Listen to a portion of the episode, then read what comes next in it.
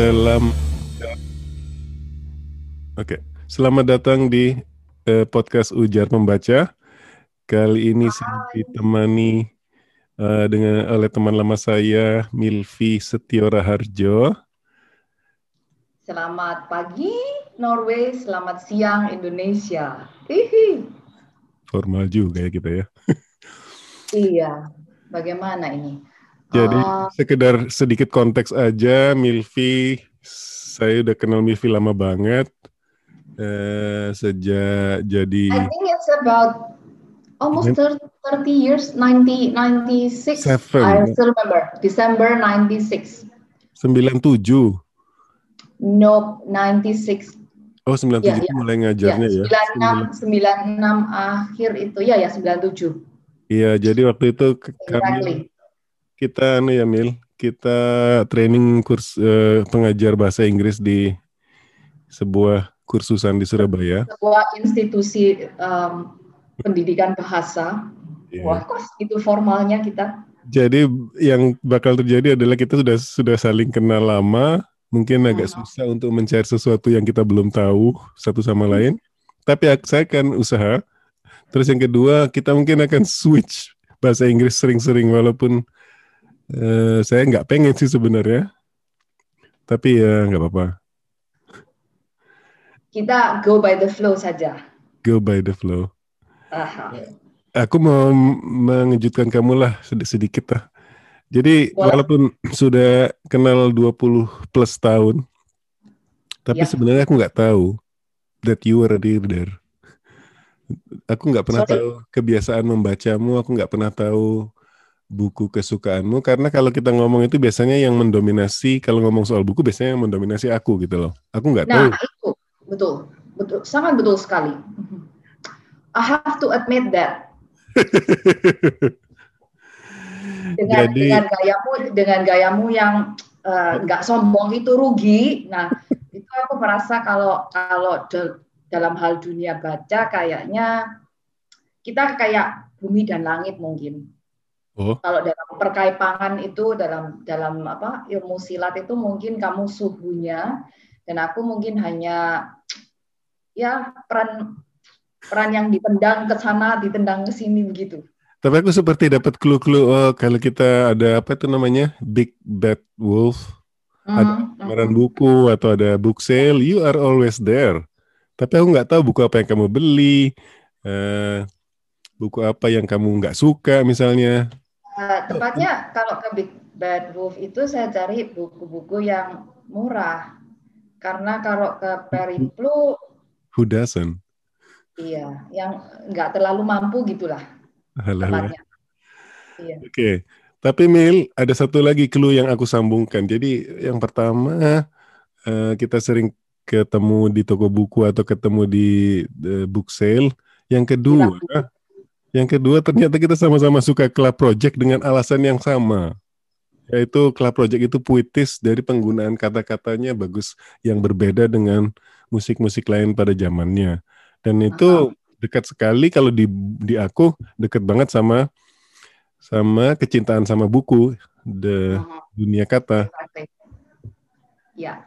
Nah, kalau uh, mungkin mungkin uh, mungkin yang membuat kamu juga sedikit terkejut sebenarnya pada dasarnya aku tuh nggak terlalu demen dengan berpuisi Okay. Ya, jadi pu puisi itu nyantol ke aku kalau relate dengan um, mood hatiku atau kadang-kadang pas kok ya dengan adanya puisi, uh, puisi itu ada pas kalau aku pas lagi mungkin lagi sad, lagi happy, terus nyambung. Nah itu aku akan uh, mungkin keep keep puisi itu mungkin akan post itu jadi um, status WA, ih malu-maluin. Tapi rasanya lebih banyak waktu set daripada waktu happy deh. Um, enggak juga sih, enggak juga sih, enggak juga sih. Soalnya Karena I always try to, you, you know, walaupun aku susah itu kayak Charlie Chaplin lah. Charlie Chaplin kan bilang, although you are sad, although you are unhappy, try to just smile Enggak, eh, eh, alasan gue ngomong gitu soalnya yang pertama banyak banget puisi-puisi atau bahkan let's say uh, lirik lagu itu sebagai sebentuk puisi karena dia bukan prosa. Walaupun yeah. mungkin orang yang lebih teknis nggak setuju lirik lagu dibilang puisi ya.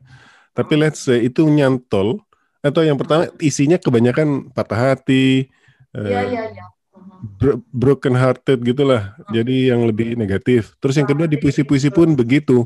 Emosi negatif itu jauh lebih kenceng, jauh lebih intens daripada emosi positif. Dan mungkin kalau kita sedang bergembira, kita nggak akan baca buku. Iya betul betul. Dan juga nggak akan baca puisi. Iya. Iya kan? Iya kan? Betul. Hmm. Dan puisi itu juga, aku punya teman orang Itali, dia tuh suka suka kita kontak banget di Goodreads. Jadi dia ngecek apa yang aku baca, aku ngecek apa yang dia baca. Tapi dia langsung ngaku kalau puisi itu salah satu genre yang menurut dia sulit sekali dia tembus gitu loh.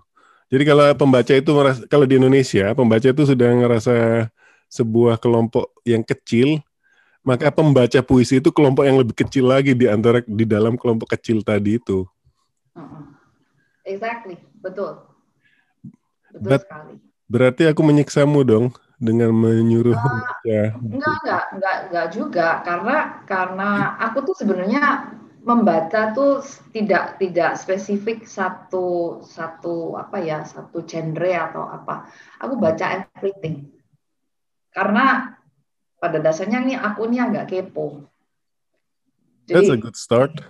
Jadi pengen tahu uh, puisi itu sebenarnya kayak apa sih? Soalnya dulu dulu di SD di SMP itu I, I almost always fail kalau harus harus ngomongin puisi dan prosa. Honestly, hate bahasa Indonesia. Karena menurutku lebih sulit daripada mempelajari bahasa Inggris. Oh, maksudmu, okay, you hate bahasa Indonesia in general or you hate pelajaran bahasa Indonesia? How they Pelajarannya, pelajarannya. Karena aku nggak yeah. nggak nggak paham apa sih maksudnya diajarin kayak gini ini even even sampai sekarang itu pun ku dengar dari some of my student. Jadi mereka tuh kalau ditanya, oke, okay, if you have to choose uh, Indonesian lesson, Indonesian subject or English, which one? Mereka akan langsung ngomong, I think English is easier. Bahasa Inggris itu lebih mudah, walaupun uh, kita harus ngapalin tenses, kita harus ngapalin uh, tanda waktu dan sebagainya. Tapi mereka yang nggak paham itu kenapa mereka harus mem mempelajari segitu banyaknya puisi dan prosa and it comes out in ujian nasional. Oh iya, aku tadi eh, jawaban murid-muridmu itu mikir membuat aku ing, eh, aku punya teori nih. Setiap hmm. bahasa itu ada keunikannya. Tidak equal. Jadi setiap bahasa itu ya. punya kapasitas tersendiri baik dalam mengekspresikan sesuatu Hmm. maupun ini teori-teori yang berdasarkan intuitif aja ya karena aku udah belajar tiga bahasa dan kadang-kadang uh, bahasa oh ya kalau dihitung itu lebih banyak lagi kadang-kadang ada ide yang lebih gampang diucapkan di bahasa tertentu dibandingkan di bahasa yang lain itu itu maksudku ya. tapi juga apalagi sebagai penerjemah merasa itu ke uh, intuisi hmm. itu banyak banget buktinya kalau di aku ya karena ada satu hal yang sama misalnya dalam bahasa Norwegia bisa dijelaskan dengan dua kata saja di Indonesia harus di bahasa Indonesia nggak bisa. Tapi juga betul, betul. Tapi masalahnya bukan cuma itu aja ya. Uh, aku nggak nggak nggak terlalu setuju sih kalau misalnya dibilang bahasa Indonesia itu lebih lebih lebih tidak bagus dibandingin bahasa Inggris. Enggak, tapi I, pengajarannya I, juga I, itu. Ya, aku juga nggak bilang bahasa Indonesia itu jelek karena hmm. karena maksudnya uh, ada hal-hal tertentu itu yang kalau di bahasa Indonesia kan it sounds nice. Tapi another, tapi another thing is uh, pengajaran bahasa Indonesia itu mungkin Penyam, mungkin kalau aku lihat itu dari segi penyampaiannya mungkin yang terlalu teoretikal, terlalu hmm. dan murid-murid yang yang setauku yang sampai sekarang sih kalau pelajaran bahasa Indonesia itu kan disampaikan secara yaitu uh, dikasih ini puisi kamu coba baca pemahamanmu apa dan kayaknya kadang-kadang um, murid itu kalau membaca sebuah puisi, kita kan kalau baca puisi, uh, uh, aku mengartikannya A. Mungkin hmm. Irwan So we have different point of view. Nah, kalau guru-guru yang aku lihat itu mereka kebanyakan ya sudah letterlek dari dari buku panduan itu artinya adalah ini. Jadi anak-anak artinya itu loh ya. Something like that. Ya, jadi anak-anak tuh mungkin nggak punya kebebasan. Oh, Bu, menurut saya puisi ini kalau pemahaman saya itu seperti ini. Tapi si guru belum, oh enggak, itu salah. Itu pemahamannya itu adalah ini Nah, itu mungkin yang membuat anak-anak juga tidak bebas mengungkapkan sesuatu dalam bentuk puisi, dalam bentuk tulisan. Berat buat mereka itu untuk melakukan kayak gitu mungkin. Terus ada satu hal yang aku nggak pernah menyadarinya selama di sekolah di Indonesia sampai hmm. lulus, sampai ketika aku mengajarkan bahasa Indonesia ke orang asing, hmm. bahwa ternyata bahasa Indonesia itu yang ada gap yang sangat besar antara bahasa yang formal yang kamu pelajari tata bahasanya di buku-buku itu sama bahasa yang dipakai sehari-hari itu. Makanya bahasa Inggris sama bahasa misalnya Norway apa yang tertulis di buku sama apa yang diomongin orang itu sama misalnya. Jadi kalau misalnya orang ngomong kalau di Indonesia beda banget kita eh, kalau kita ngomong mulai bagaimana, mengapa, ini udah mulai formal nih kita lebih seneng hmm. ngomong kenapa, gimana gitu kan? Iya iya. Uh-huh. Misalnya yang paling yang paling gampang sekali, bagaimana ngajarin ke orang asing itu uh, what are you doing? Di bahasa Inggris kan antara bahasa tulis what are you doing sama bahasa omongan what are you doing. Tapi kalau hmm. kita sedang apa kamu atau sedang apa anda itu kan aneh banget. Ngapain kamu? Yeah, yeah. It sounds like mm, uh, ada yang salah dengan Anda hari ini ya, kayak gitu kan? Atau kamu kelihatan banget kalau kamu orang asing gitu loh. Iya, iya, betul. Nah, jadi atau, ketika aku ngajarin itu sesuatu yang di belakang uh, di belakangmu sedang oke, okay, oh, you know. Nah, ketika aku ngajarin itu, what are you doing? Aku ngajarin yang bentuk formalnya, terus aku bilang, tapi kalau kamu mau ngomong ini sama orang uh, secara lisan, cobalah hafalkan ini, ngapain? They started to what? iya, ternyata memang itu juga aku sadari belakangan setelah uh, apa ya terjun ke dunia kerja, ke dunia pendidikan yang terus kita harus ketemu uh, secara formal ngadepin orang-orang secara formal ternyata itu ada ada bedanya juga dan orang akan nganggap uh, kalau kita ngomong gimana kabarnya hari ini sounds like uh, maaf ya, ini Anda ini sedang ngomong dengan orang yang di kantor, di so like Anda ini kayaknya seorang guru tapi ngomongnya kok agak kasar kayak gitu loh. Iya, ya masalah kekasaran, masalah kekasaran itu juga satu topik yang menurut aku agak tricky untuk di diomongin. Hmm. Karena misalnya kata kamu uh, itu di di telinga orang Norway itu nggak ada konotasi negatif sama sekali. Kamu is you, do uh, uh, in Norwegian. Tapi di Indonesia kita punya serat seribu satu cara untuk tidak memakai kata kamu. Kita akan memakai kata manggil mbak, mas, atau panggil nama langsung gitu kan? Ya, uh, uh, betul. Dan ini fenomena yang menurut aku, iya ya, aku sebaiknya di awal itu biasakan murid ini ngomong Anda, kalau perlu kata kamu itu nggak usah dijelasin karena kalau tiba-tiba dia ngomong sama orang penting terus dia ngomong, hei kamu, kamu gitu kan jadi lucu. Siapa gurunya ya? Oh. Itu dia. Di mana ya? Ujung-ujungnya kan gitu terus. Ini kejadian Mil, jadi ada uh, orang Norway yang belajar bahasa Indonesia sama aku, terus uh, mertua dia kawin sama orang Indonesia, mertuanya orang Indonesia, ibu mertuanya ini uh, kayaknya orang Indonesia dari zaman Belanda gitulah. Jadi begitu. ya. Yes. Jadi begitu uh. mantunya ini bisa kamu-kamu uh. ke dia. Marah dia langsung. Siapa ini guru kamu? Siapa ini guru Anda? Siapa ini guru Anda? Iya, jadi tapi itu, pasti, pasti, pasti si mertua Belanda langsung bilang Om Beskov itu ya, itu the the guru itu Om Beskov ya. Nanti ini di kalau kamu meso-meso di tit. Iya. Tapi ya itu tadi itu yang bikin mungkin sebagai uh, sebagai siswa kita nggak terlalu tertarik sama bahasa Indonesia. Walaupun uh -huh. ya, sebenarnya siswa Norwegia pun tidak terlalu terlalu tertarik pada bahasa Norwegia. Jadi uh itu problema yang universal menurut aku. Iya, kayaknya itu di semua negara dan di semua bahasa tuh ya kayak gitu sih. Mereka cuman mungkin karena mereka menganggap apalagi bahasa Inggris ya, karena mungkin mereka menganggap bahasa Inggris ini kan universal, jadi uh, it's easier to learn and you have to. Yeah. Kan ada rasa seperti itu. Kalau kalau sudah bisa bahasa Inggris, everything is in your hand kayak gitu kan. Aku justru semakin mencintai bahasa Indonesia tuh setelah di luar Indonesia. Jadi mulai eh, identitas itu muncul atau identitas itu mengeras ketika kita menjadi berbeda, kita ada di tempat lain gitu loh. Hmm. Tapi seberapa besar sih uh, orang-orang non-W itu tertarik belajar bahasa Indonesia? Kalau dari segi jumlah pas zaman dulu tuh nggak banyak, tapi dibandingin jumlah populasi mereka kan berarti lumayan ya presentasi. Tapi sekarang ini kayaknya sedang ada program besar-besaran uh, yang ditangani oleh embassy dan sebagainya. Dan itu responnya cukup banyak. Cukup bagus. Maksudku uh, uh, respon itu tidak menunjukkan banyak hal sih.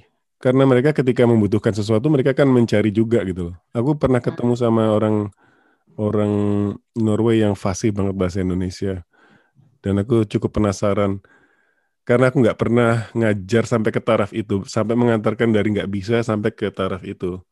Hmm. Biasanya itu selalu berhenti di beginner. Beginner itu kan kalau kita kelompok-kelompokkan hmm. populasi orang yang belajar bahasa tertentu, beginner itu kan banyak banget ya.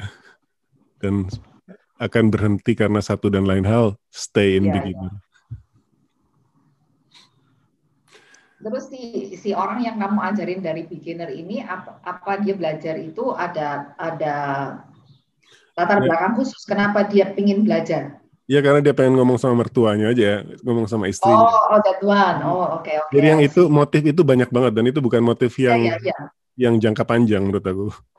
Hmm. Kadang-kadang eh, kadang-kadang ya kan kan mungkin aja karena dia harus tugas di Indonesia karena karena dia punya ya. bisnis related dengan orang Indonesia itu juga itu kan juga, juga jangka lumayan jangka panjang dibandingkan dengan ya kontrak dengan mertua Terus kembali ke sistem pengajarannya, kalau menurut aku bahasa Inggris itu karena dia sadar banget dia harus dipakai oleh seluruh dunia.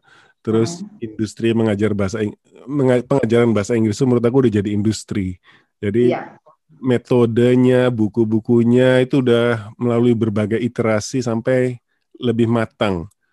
Kalau Indonesia kan nggak ada di Indonesia menurut aku masih apalagi untuk penutur asing masih baru banget kan. Terus ya, ya.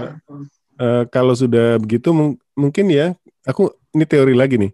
Kalau metode pengajarannya sudah diulang berbagai iterasi sampai matang untuk penutur asing, mungkin pengajaran untuk orang lokal sendiri bakal lebih bagus kali ya, entahlah. Bahkan lebih harus harusnya sih begitu, tapi kayaknya um, SDM di sini masih belum belum berpikir ke situ sih, gimana caranya, oke, okay, adapt cara ngajar bahasa asing uh, digunakan untuk ngajar bahasa Indonesia itu kayaknya sampai sekarang aku belum lihat sih. Eh, soalnya aku bilang kita supaya jangan terlalu inferiority kompleks dengan bahasa Indonesia kita. Menurut aku pengajaran bahasa Norway pun masih sama kayak eh, levelnya masih sama kayak di pengajaran bahasa Indonesia. Jadi pengajaran bahasa Norway itu Norway kan nggak pernah punya pretensi bahasa Norway harus dikenal di seluruh dunia. Tapi hmm. mereka tiba-tiba harus menciptakan struktur bagaimana ngajarin ini buat para pendatang, buat para pengungsi. So the mindset is totally different. Jadi orang yang belajar bahasa ini karena mungkin sudah ada di sini. Jadi uh, beda sama ngajarin bahasa Inggris untuk orang yang jauh dari Inggris atau jauh dari negara yang berbahasa Inggris kan. Hmm. Dan nggak ada industri yang apa ya, nggak ada orang yang hidupnya menurut aku kan banyak banget orang yang seluruh hidupnya memang ngajar bahasa ngajar bahasa Inggris gitu loh. Uh, are you talking about one of us gitu? uh, uh, yeah, it's nothing negative. And misalnya Peter, kayak Peter itu kan dari yeah. Inggris, bahkan ada orang-orang Inggris yang dia bawa ke Indonesia. They, yeah, yeah. it's an industry. That's what I'm trying to say. Uh, uh, uh, uh, betul. Dan sama, mereka mereka jadinya juga kan uh, selain industri mungkin karena passion mereka juga ya. Maksudku bilang industri itu begini, kalau udah ada industri berarti ada orang yang mikirin metodenya, ada oh, ya, ya, ada ya, jurusan exactly. ada jurusan bahasa Inggris di hmm. ada jurusan pengajaran bahasa Inggris di universitas, hmm. ada buku-buku penerbit yang spesial menerbitkan eh, buku bahasa Inggris saja gitu kan? Hmm. Belum lagi kamusnya, kamus bahasa Inggris itu kan seperti sudah matang banget gitu loh. Nah kita itu iya, semua itu infrastruktur yang yang ketika kita belum ngajarin bahasa Indonesia aku nggak tahu bahwa itu ada dan perlu. Awal-awal tuh kalau murid-murid minta bahasain eh, kamus apa yang kamu saranin buat kami, aku langsung bilang yang mana ya? itu bahasa kamus bahasa Indonesia Inggris yang apa warnanya ungu-ungu itu? Iya, apa jenenge? apa jenengnya toh iya yang waktu iya iya itu kan sampai sampai sekarang di Gramedia masih kayaknya masih masih cukup laris loh itu kamus itu karena karena kalau aku lihat bu, uh, kamus bahasa Inggris Indonesia tidak terlalu banyak lah. Eccles and Sadili itu ya? Jadi ya ya ya ya Hasan Sadili. Hasan Sadili Indonesianya uh, terus something uh, something Eccles. Eccles. Ya, uh, Eko Patrio. Uh, do you teach Indonesian to foreigners? Uh, dulu sih pernah, pernah, tapi enggak. Maksudnya uh, orang itu terus dia awalnya tuh datang kerja di one of the housing real estate apa gitu loh. Dan dia itu kalau nggak salah uh, harus bekerja bikin desainnya lapangan golf di salah satu real estate di Surabaya. Hmm. So dia butuh bahasa Indonesia untuk komunikasi dengan anak buahnya. Hmm. Tapi itu juga nggak berlangsung lama karena uh, aku ngajar itu cuma sampai introduction how to ya daily conversation uh, and then he stop because karena ini jam kerjanya dia tuh nggak cocok dengan jam kursusnya. Okay. Pernah sih. Tapi ya itu cuman about daily conversation so what uh, saying minta tolong selamat pagi pokoknya umum-umum jadi aku kalau aku aku uh, uh, apalagi di Indonesia gitu kan ya lebih gampang uh, maksudnya lebih gampang untuk mendengarkan yang lain-lain dibandingin kalau misalnya belajar bahasa Indonesia di Norway. Ah ya. Tapi itu dulu lah. Karena, karena terus dia bisa langsung praktek kan? Iya. Ter tapi eh, yang aku aku ngikutin colloquial Indonesian kayaknya waktu itu yang ada cuman itu. Jadi aku mengikutin strukturnya.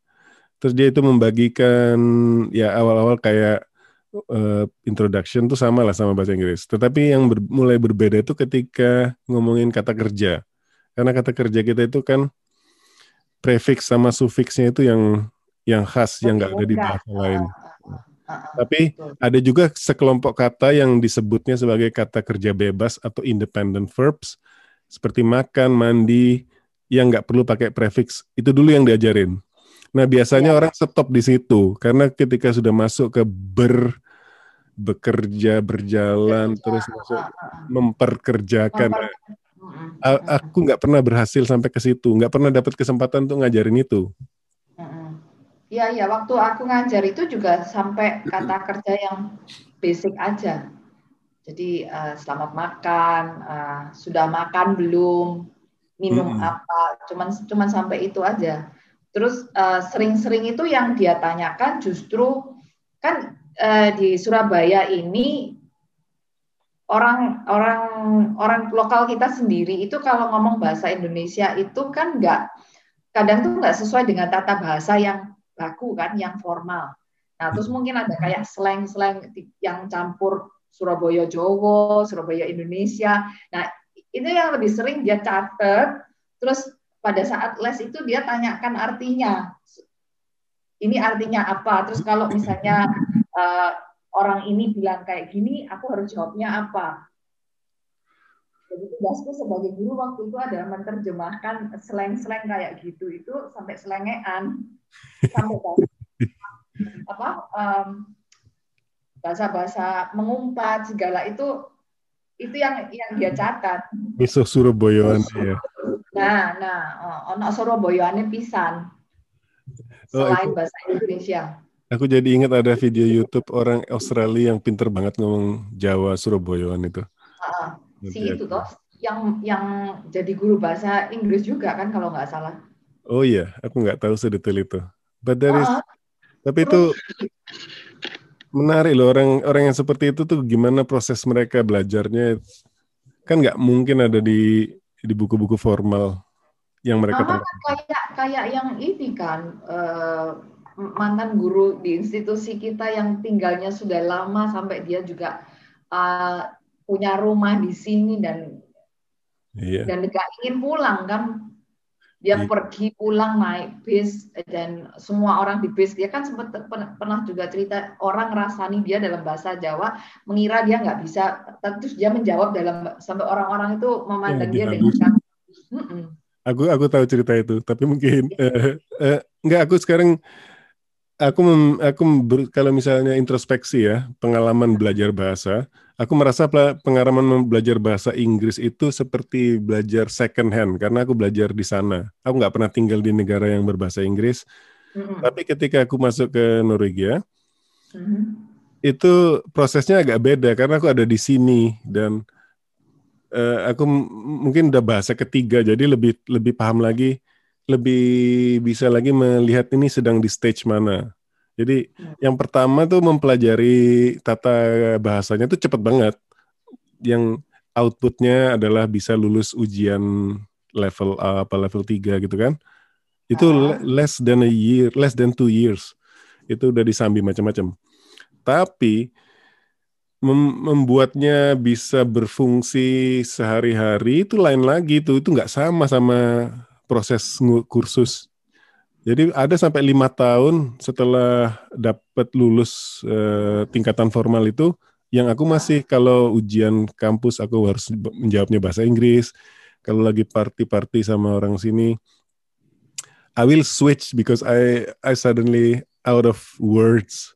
Atau oh. tiba-tiba aku nggak bisa mengekspresikan ini dalam bahasa Norway karena sebenarnya uh, karena aku masih mikirnya bahasa Inggris atau mikir dalam bahasa Indonesia kali? Hmm, kali itu udah enggak karena bahasa Inggrisnya sudah nyaman waktu itu. Uh. Karena waktu itu bahasa Inggris sudah nyaman. Jadi uh, translate dari bahasa Indonesia udah enggak lagi. Uh. Bahkan aku terlalu terlalu mikirnya terlalu ke Inggrisan. Jadi bahasa Norway jadi aneh gitu. Lalu ke Inggrisan. Oh. You know what I mean? Uh, seperti uh, at the end of the day itu kan bahasa Indonesia nggak ada itu kan? Iya, ya. ya pada akhir hari ini, oh kan yeah.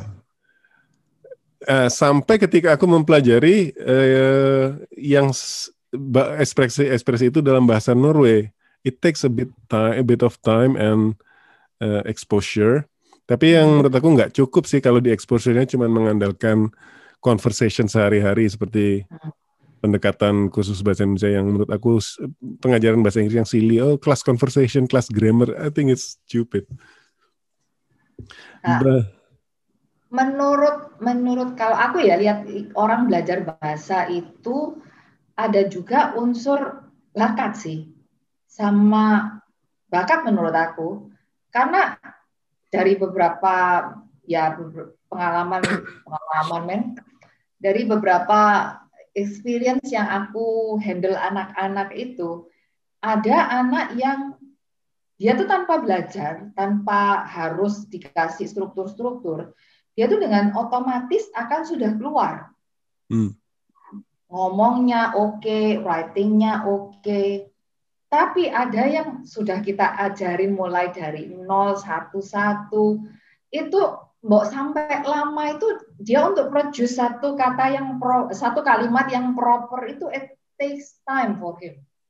Itu aku setuju ada memang oh, sebagian ya, orang punya gitu ah. dan kata ya. kata orang itu ada hubungannya sama bakat musik karena bahasa itu sebenarnya kan menirukan bunyi. Ya, uh, uh, uh, uh. Jadi biasanya orang yang bisa main musik atau bisa men, ya cukup bisa main musik lah atau mengerti musik itu lebih gampang belajar bahasa juga. Maybe. Kayaknya ada ada relasinya Mm-mm. Anak yang anak yang banyak dengerin lagu, dengerin musik, nonton film, itu kan belajarnya belajar bahasanya juga lebih cepat. Dia grabnya itu lebih gampang, lebih cepat daripada anak-anak yang nggak suka nyanyi, terus nggak suka uh, kalau dengerin musik langsung gini. Itu itu beda. Kalau aku lihat kayak gitu sih.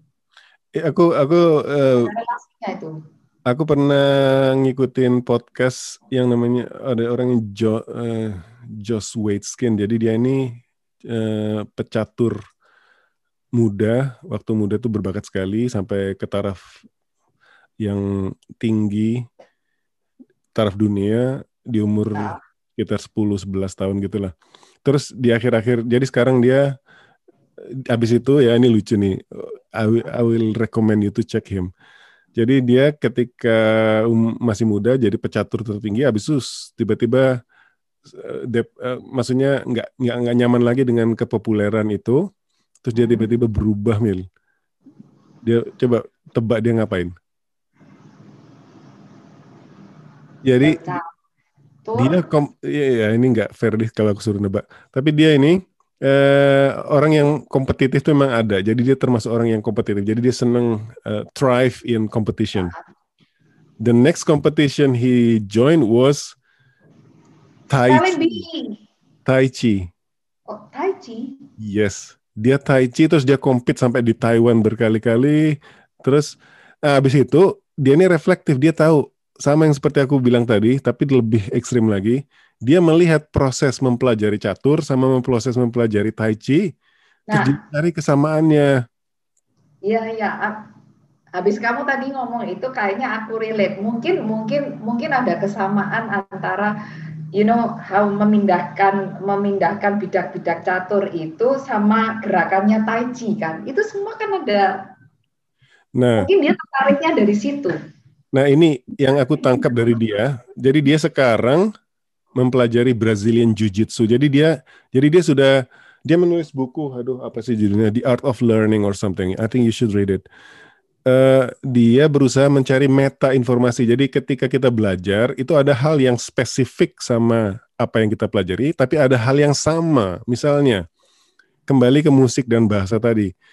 Kalau kita mempelajari lagu, mempelajari lagu untuk main gitar misalnya, ambil contoh itu yang aku bisa ya kalau udah mempelajari kita ngelihat lagu itu per bagian-bagiannya. Oh ini lagi di C, habis itu dia di sini dia pindah ke G, habis itu pindah ke D. Jadi hmm. the skill of breaking it down is actually the one that is similar between maybe language learning and. And music. Karena ketika kita bisa mendengarkan kata-kata satu kat, kalimat itu kita breakdown ke kata-katanya, terus kita bisa breakdown lagi. Oh ini verb, oh ini uh, gram gramatikal gramatikal strukturnya. It's the same as when you break down a song, yeah, and it takes yeah. year to do that. Hmm. Jadi itu dan aku seneng banget ketika dengerin dan baca buku si Josh Waitzkin ini karena habis itu aku bisa menerapkannya ke semua hal yang aku suka misalnya ke coding, ke translating because everything is about breaking it down dan ada beberapa prinsip-prinsip lain sih. Ya, iya betul, betul. Itu kayaknya juga um, the basic of learning learning segala macam sih.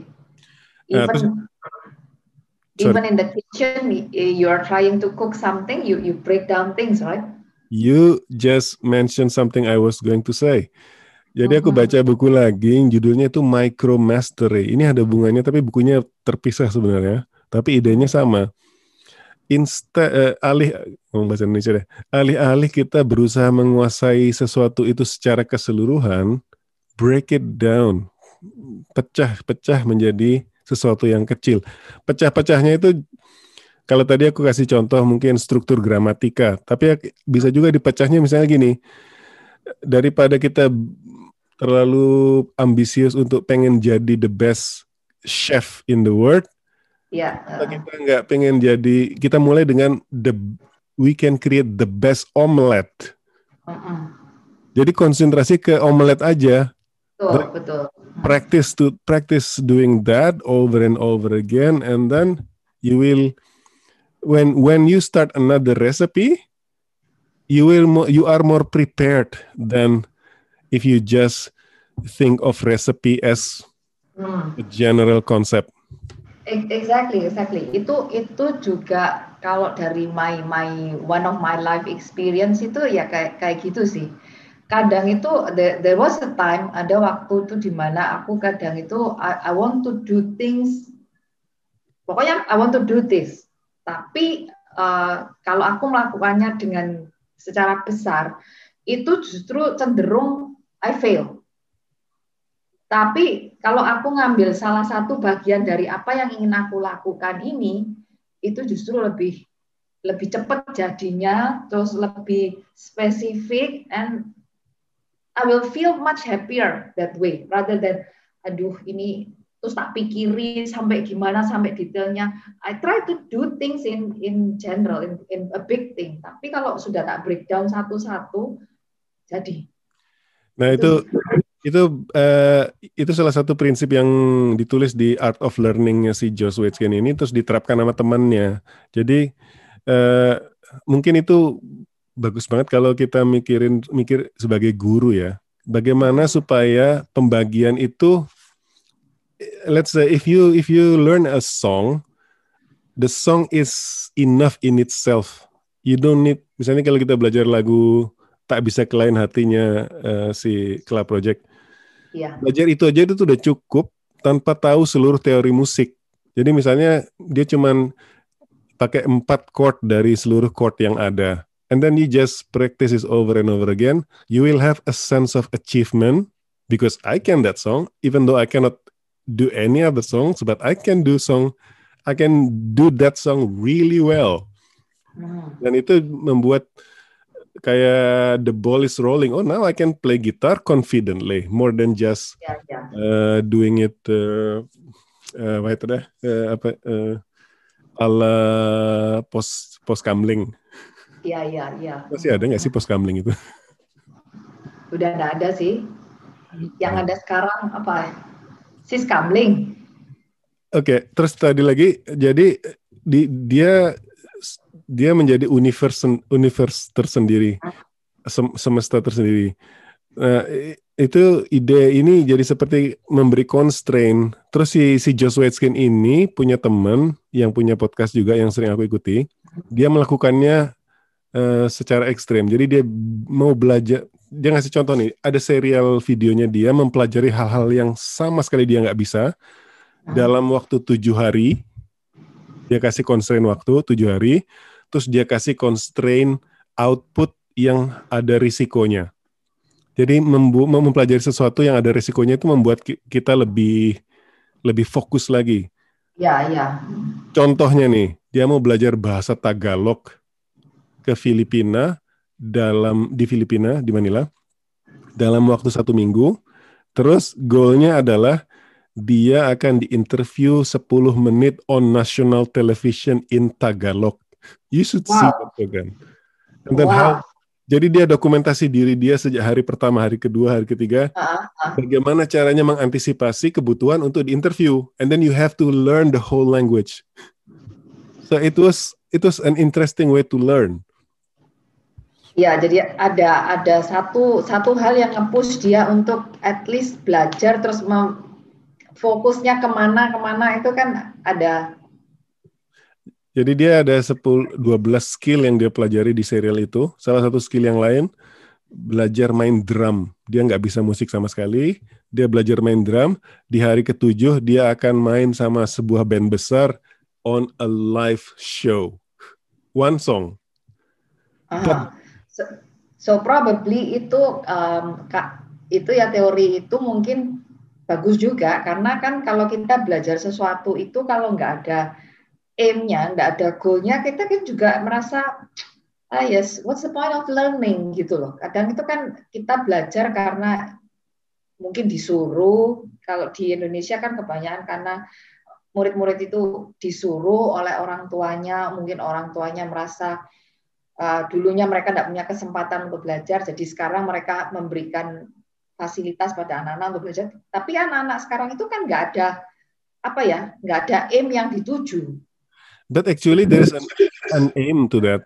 an aim is to be able to speak English, but the aim is to open. Tujuannya Hmm. terlalu terbuka, jadi kita nggak bisa mengukurnya. Kalau misalnya tujuan kita mau bahasa Inggris, kita nggak tahu kapan kita bisa mengukur bahwa kita sudah bisa bahasa Ya. Inggris atau enggak. Tapi kalau kita bisa misalnya reciting a poem, I will try to get back to our It Ah, ya. it will give you a sense of okay when i can recite it then i'm done the, Yeah. the definition of done is really important in in learning Ya, betul.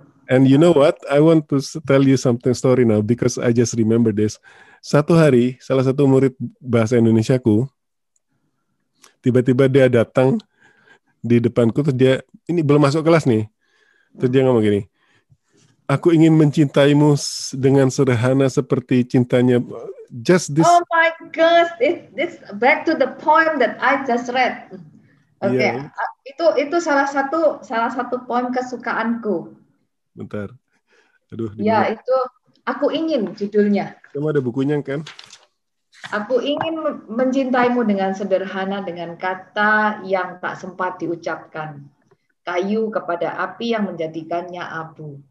Jadi dia ini nggak ngerti di mana dia harus berhenti, di mana dia harus memotong-motong, tapi dia bisa mereset itu semua. And then I was so impressed. Tapi Kamu enggak? eh, dia cowok sayangnya itu. Jadi waktu itu dia sama istrinya di sama istrinya di kursus itu tuh bilang it would be really nice if you tell this to her and she would Lucu-lucu nih, lucu nih. Tapi itu berkesan banget. Jadi menurut aku dia Iya. dia dia udah belajar bahasa lain sebelumnya. Dia belajar bahasa Rusia. Jadi dia tahu secara intuitif bahwa breaking down this thing is really good. Because you if you know this, aku se- eh, pertemuan sebelumnya aku kasih tahu waktu itu pelajar ada kata ingin. Jadi aku pakai ini loh ingin. Aku nggak aku nggak akan menerangkan puisi ini ke kamu, tapi I just want you to know that it is there. And then the next meeting, the next week, he could recite this. That was, It was it was an achievement loh. Nggak gampang orang merecite sebuah puisi itu. Ngapalin mungkin gampang ya, tapi kalau you recite it with uh, your heart itu kan different.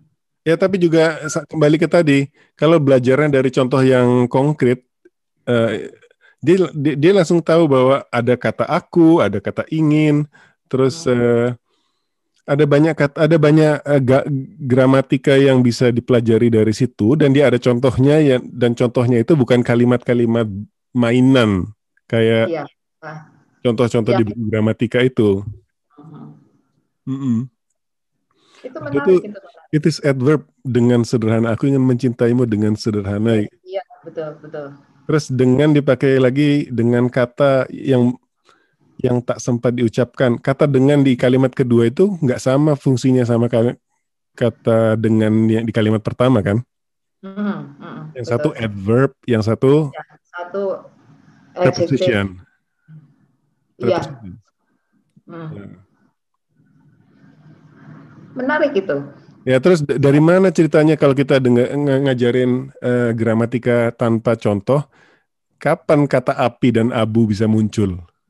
Can you imagine a, a context where you will tell the word api and abu, but if you have this poem, it will be there poetically. Ya, mungkin mungkin kalau oh, untuk seorang perokok ini gampang api dan abu. But you just kan? use, you you do it, you don't say it.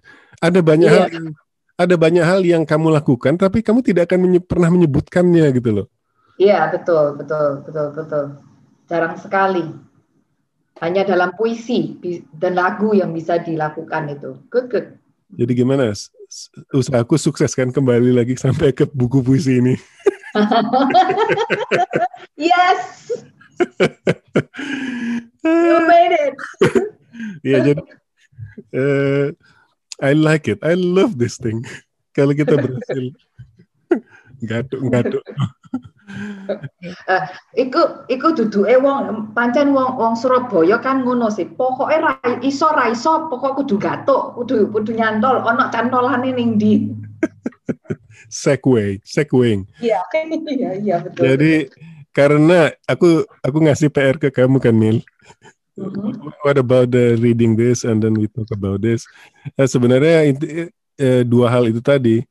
Uh, it's actually not not not a kind of homework ya. Yeah, yeah, I do like I do like reading. Apalagi terus terus uh, pas kamu ngomong soal soal judul bukunya it, Rain.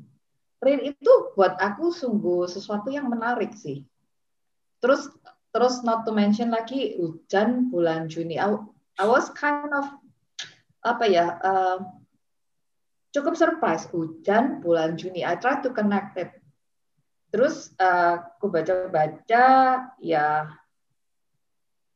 it is interesting karena apa? Karena it um, sekali lagi aku bilang kan puisi itu kadang-kadang bisa nyantol somehow relate to my personal life. Hmm. I'm trying my I'm trying to. nah, ya, ya.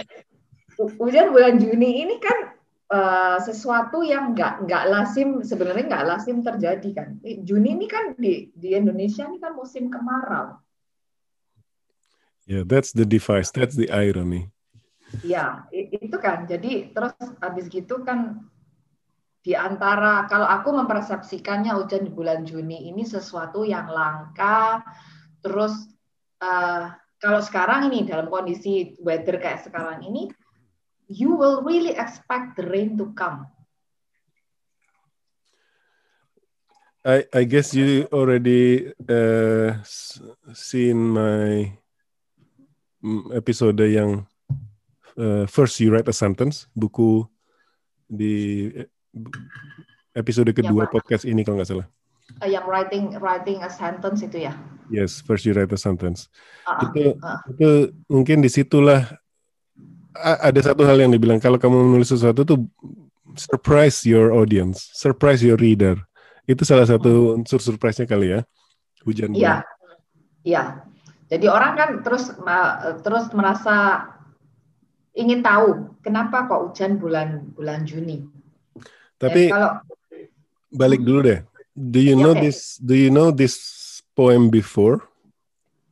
Long time ago. I think it was it was when I was in high school ya, karena harus ngapalin beberapa puisi balik di bahasa pelajaran bahasa Indonesia. No no no no no, no. that's not right because uh, ini ini nggak masuk ke kanon bahasa Indonesia kayaknya. Karena ini, ini ditulis ini ditulis tahun 89 loh. Aku kan aku kan lulusan hello 89 tuh aku sudah university. Jadi waktu aku high school no, itu no, no. That's that's um, not what I mean.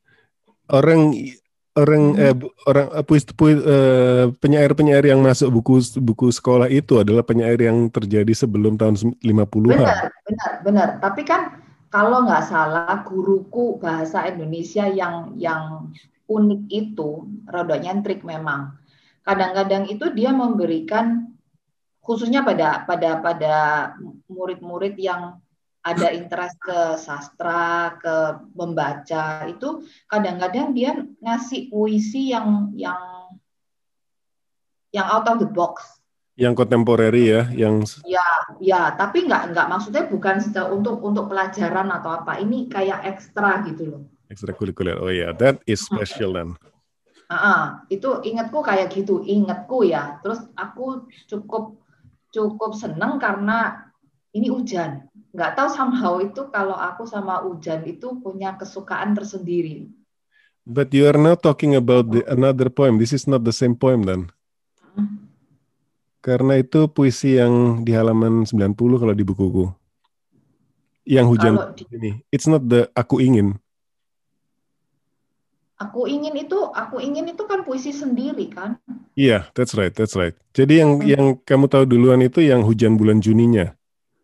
Iya, kalau nggak eh, gitu, something to do with hujan. Kalau yang aku ingin itu aku baca itu a, a few years ago sih. Oke. Okay. Not not in this book karena ya buku ini salah satu PR-ku.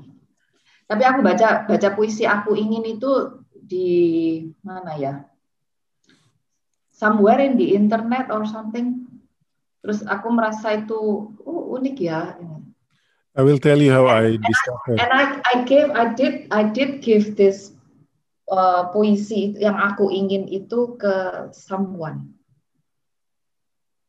Alright, let's keep it that way. Ya. itu aku ingat, aku ingat. Aku sih itu berarti kalau baru baru akhir ini berarti dia sudah established ya. Jadi uh, kalau kita tahunya tahun 90-an berarti si Sapardinya masih muda, masih belum jadi belum jadi penulis. Eh, maksud aku kalau sudah masuk ke buku sekolah anak-anak itu pasti udah Iya ya, itu nggak masuk buku sekolah anak, exactly, bukan masuk ke sekolah. I will tell you how I discover this poem. Jadi okay. waktu itu aku aku dari dulu dari kecil memang suka dengerin radio. Jadi waktu kecil itu kado siapa yang ngasih? Kayaknya salah satu omku deh yang membuat yang aku syukuri banget itu dikasih sebuah radio transistor. Jadi uh, aku minta baterai berat balik karena aku sering ngidupin nggak ma lupa matiin sambil tiduran. Jadi suatu hari uh, aku lupa radio apa juga ya. I let the radio open and I fell asleep. Terus kebangun tengah malam kayaknya menjelang menjelang midnight or something. Jadi ada program radio terus uh, puisi ini dijadiin lagu. Puisi ini dinyanyikan. Iya. Aku sampai sekarang berusaha mencari di mana. Terus aku bilang, sama mungkin uh, rasanya seperti ketika memperhatikan sairnya lagu-lagunya Club Project. Jadi lagu disairin gitarnya sih biasa aja waktu itu, tapi aku bilang, wow, uh, itu kan. Kalau aku ngomong aku ingin mencintaimu dengan sederhana, kalau berhenti di situ banyak lagu yang ngomongin kayak gitu. Iya. Tapi ya. begitu dengan kata yang tak sempat diucapkan, huh? it's getting interesting. Kayu kepada api yang menjadikannya abu. Ini imaje yang surprising pada saat pertama kali dengar. Kok bisa sih ngomong cinta terus mem, me, memakai imaje kayu, api dan abu, ya kan? Terus aku ingin mencintaimu dengan sederhana dengan isyarat yang tak sempat disampaikan awan kepada hujan yang menjadikannya tiada. Another way uh, with hujan, with cuaca. After that ya kalau zaman dulu kan begitu itu di radio kan nggak ada nggak tahu ini siapa nggak tahu siapanya uh, uh, uh. itu sudah terpendam gitu. Wah gimana gimana cara cari ini? Nggak bisa di Google juga Google belum ada gitu kan.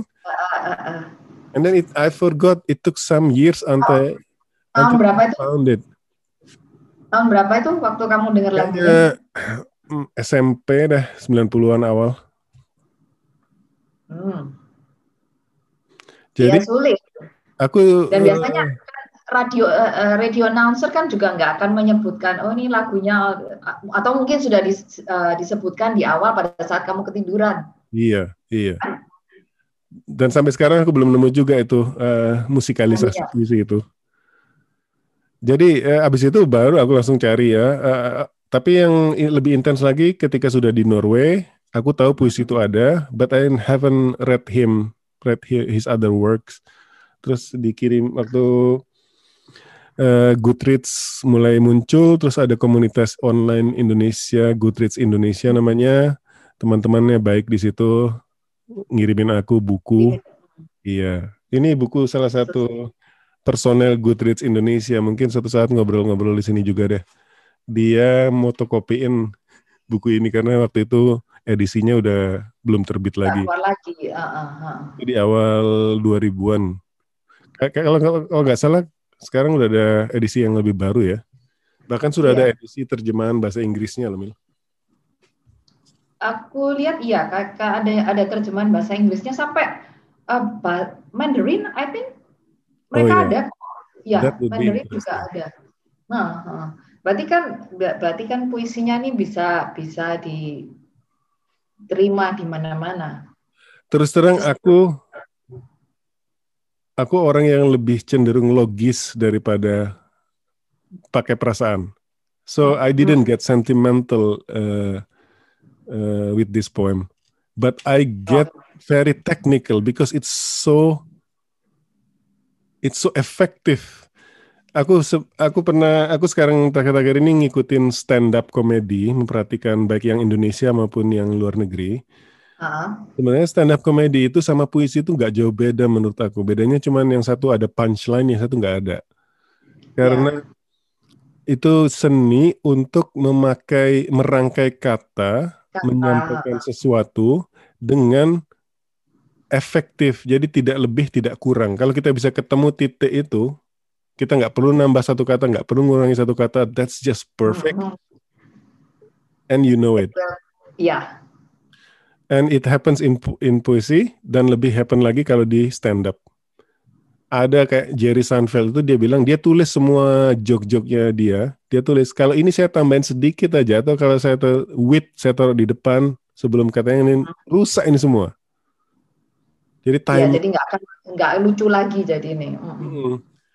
Uh, stand up itu mungkin lebih lebih uh, gampang dinikmati oleh khalayak umum karena ada lucunya itu. Iya, ya, uh, lebih gampang diterima dan mungkin adaptable dengan dengan apa kondisi sehari-hari kan. And you know how to react to it. Not yeah. many people know how to react to a poem. Oh ya, yeah, bagus. That's it. Uh, terus, terus kan kalau poem itu juga nggak semua orang kan apa um, bisa nerima kan, terus bisa apa uh, appreciate itu kan nggak semua bisa, nggak segampang yeah. itu.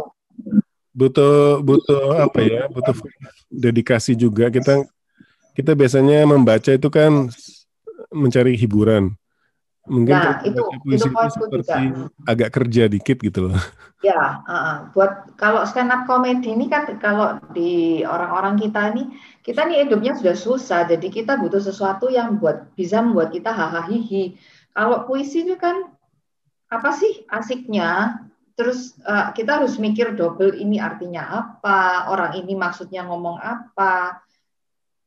Kan uh, lebih ekstra ekstra. Walaupun ekstra ya, walaupun sebenarnya kalau kita berhasil cracking a poem atau poem itu bagus banget, puisi itu bagus banget, you will have the same enjoyment actually. Wow. Betul, betul. lihat, ada di sini yang yang cerita tentang telur itu loh, Mil. Jadi kalau aku ngelihatnya kalau novel itu seluruh ada cerita yang cukup panjang. Kalau aku melihat puisi itu seperti adegan yang kompak banget salah satu adegan kecil. Nah, semakin kecil dan semakin kompak tapi juga semakin dia bisa menceritakan banyak hal secara teknis itu menarik banget buat aku. Seperti misalnya ada nggak di bukumu yang judulnya telur, telur dua? Edisi baru ini soalnya lompat-lompat. Telur. Ini juga telur itu ada dua, telur satu dan telur dua. Jadi let me just read it. Dalam ada ya. Dalam setiap telur semoga ada burung, dalam setiap burung semoga ada engkau, dalam setiap engkau semoga ada yang senantiasa terbang menembus silau matahari, memecah udara dingin, memuncak ke lengkung langit, menukik melintas sungai merindukan telur. Dari caranya dia menstruktur nggak ada nggak ada stop stopnya aja sudah sudah menunjukkan sudah mengindikasikan gini loh cara bacanya dan itu ada kayak uh, klimaksing habis itu ya ya ya uh, dan ini kalau kamu stop di satu tempat uh, mungkin konotasinya jadi beda hmm. dan aku baru tadi membacanya dengan uh, nada naik karena aku merasa itu ada ada kayak climaxing dari telur. Klimaksnya, betul. Habis itu burungnya tiba-tiba jadi engkau, terus mm -hmm. terbang sampai tinggi, menuki. Nah kata menuki itu yes. menunjukkan sedang oke okay, ini sedang turun nih melintasi sungai. Bam, merindukan telur. I have any other, I have no feeling about this, but this is very effective intellectually. That's what I feel. Mm. This is really interesting. Jadi kayaknya ini kayak orang yang yang mengharap begitu mengharapkan sesuatu sampai dia berusaha banget untuk mendapatkannya. You know what? I don't even try to understand it. Oh, I try to understand it because See? Kalau buat aku ya, kalau buat aku reading something itu, apalagi kayak puisi gini, ini apa sih yang yang yang bisa kita relate dengan dengan apa uh, dengan puisi ini in our life itu kayak apa? Itu mungkin kalau aku ya, mungkin mungkin. Ya, ini ini aja sebuah demonstrasi bahwa puisi yang sama kita hmm. berdua ini beda cara nah, mengapresiasinya. Uh, uh, mungkin mungkin buat kamu ini is just uh, puisi yang dahsyat yang yang begini begini tapi kalau aku kan berusaha mengartikan ini kayaknya ada seseorang yang punya harapan. Telur itu kan uh, merefleksikan sesuatu harapan yang baru, wow, terus okay. full life, ya, a new hope. So someone is trying to get something, and when he gets it, he tries to protect it. Tapi dia nggak mendapatkannya, dia merindukan lagi. You know? Iya, kalau aku eh, kalau aku relate-nya dia nih mengharap. Jadi dia awalnya tuh menginginkan sesuatu kan. Terus dia berusaha mendapatkannya itu sampai berusaha setengah mati menembus segalanya sampai dia dapat. Nah, itu. Yes, I, I can... merindukan merindukannya di sini ini maksudnya uh, uh, dia mau stated dari awal tuh he wants to get that, he wants to have it. Yes, I can see that. But I also see that as a exercise of words. Uh, ya. Itu seringlah kita pakai misalnya kalau kita, oke okay, aku sedang berusaha membujuk kamu membaca satu buku. Kalau saya pakai kata membujuk, that's just boring. But if I use the word menghasut atau meracuni, it's itu it's more interesting. Like, yeah, yeah, yeah. That's the thing that happens here. I think in a in a better way, of course. Who does merindukan telur. Di mana kata, di mana kata merindukan dan kata telur pernah menjadi satu di dalam hidupmu? But it is used here. right? Ya, ya. Ah, merindukan telur sih sounds like hmm. It's really itu gabungan yang nggak nggak lazim gak gitu. lazim ya nggak lazim hmm. dan eh, puisi itu ingin makan telur doyan makan telur yes but you don't merindukan telur kan mas uh, walaupun walaupun kamu doyan banget sama telur you you're not going to say merindukan telur you can have telur anywhere hmm, that's exactly that jadi ada exaggerating yang di yang efek exaggeration apa exaggeration bahasa Indonesia eh, efek pem, pembesar-besaran yang terjadi karena kamu memadukan dua kata yang nggak lazim dipadukan. Ya. Yeah. That is excellent. Mm -hmm. Terus ada lagi yang uh, yang ada tiga tiga orang tiga kami bertiga ada nggak? Oh, kalau aku Tahun mungkin 82. ya ini, ini lagi lagi lagi karena karena relate to my my own life ya ini kebanyakan yang tak yang aku baca yang tak tak dalami tak hayati itu something about losing. Oke, okay, which one? Uh, most of most of the puisi yang aku baca di sini ini it's talking about funeral, death, hmm. terus agak dalam ya. Enggak apa-apa, enggak apa-apa. Itu yang berjalan di belakang jenazah ya?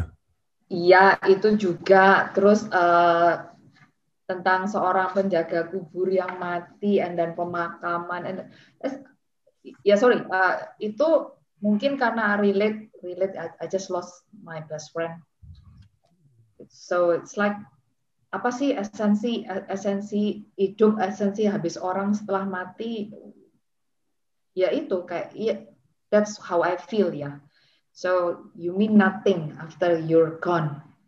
Will you read that one? Sorry? Will you read the part that you feel uh, strongly?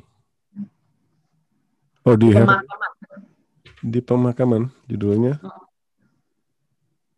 Oh. Ada nggak? 1963? Di di daftar isi nomor berapa? Mungkin sama nggak? Uh, di pemakaman. Wait, halaman tiga. Di daftar isi no, nomor tiga halaman tiga kalau di tempatku. Nomor tiga. Saat sebelum hmm. berangkat. Oh, bukan. Oke. Okay. Why don't you read it to me, to us? Uh, Kaukah yang menyapaku selamat pagi? Kita menundukkan kepala di depan kapal-kapal yang terdampar, elang yang lelah, angin berhenti. Aku pun membalasmu selamat pagi dengan lirih dan menundukkan kepala kembali.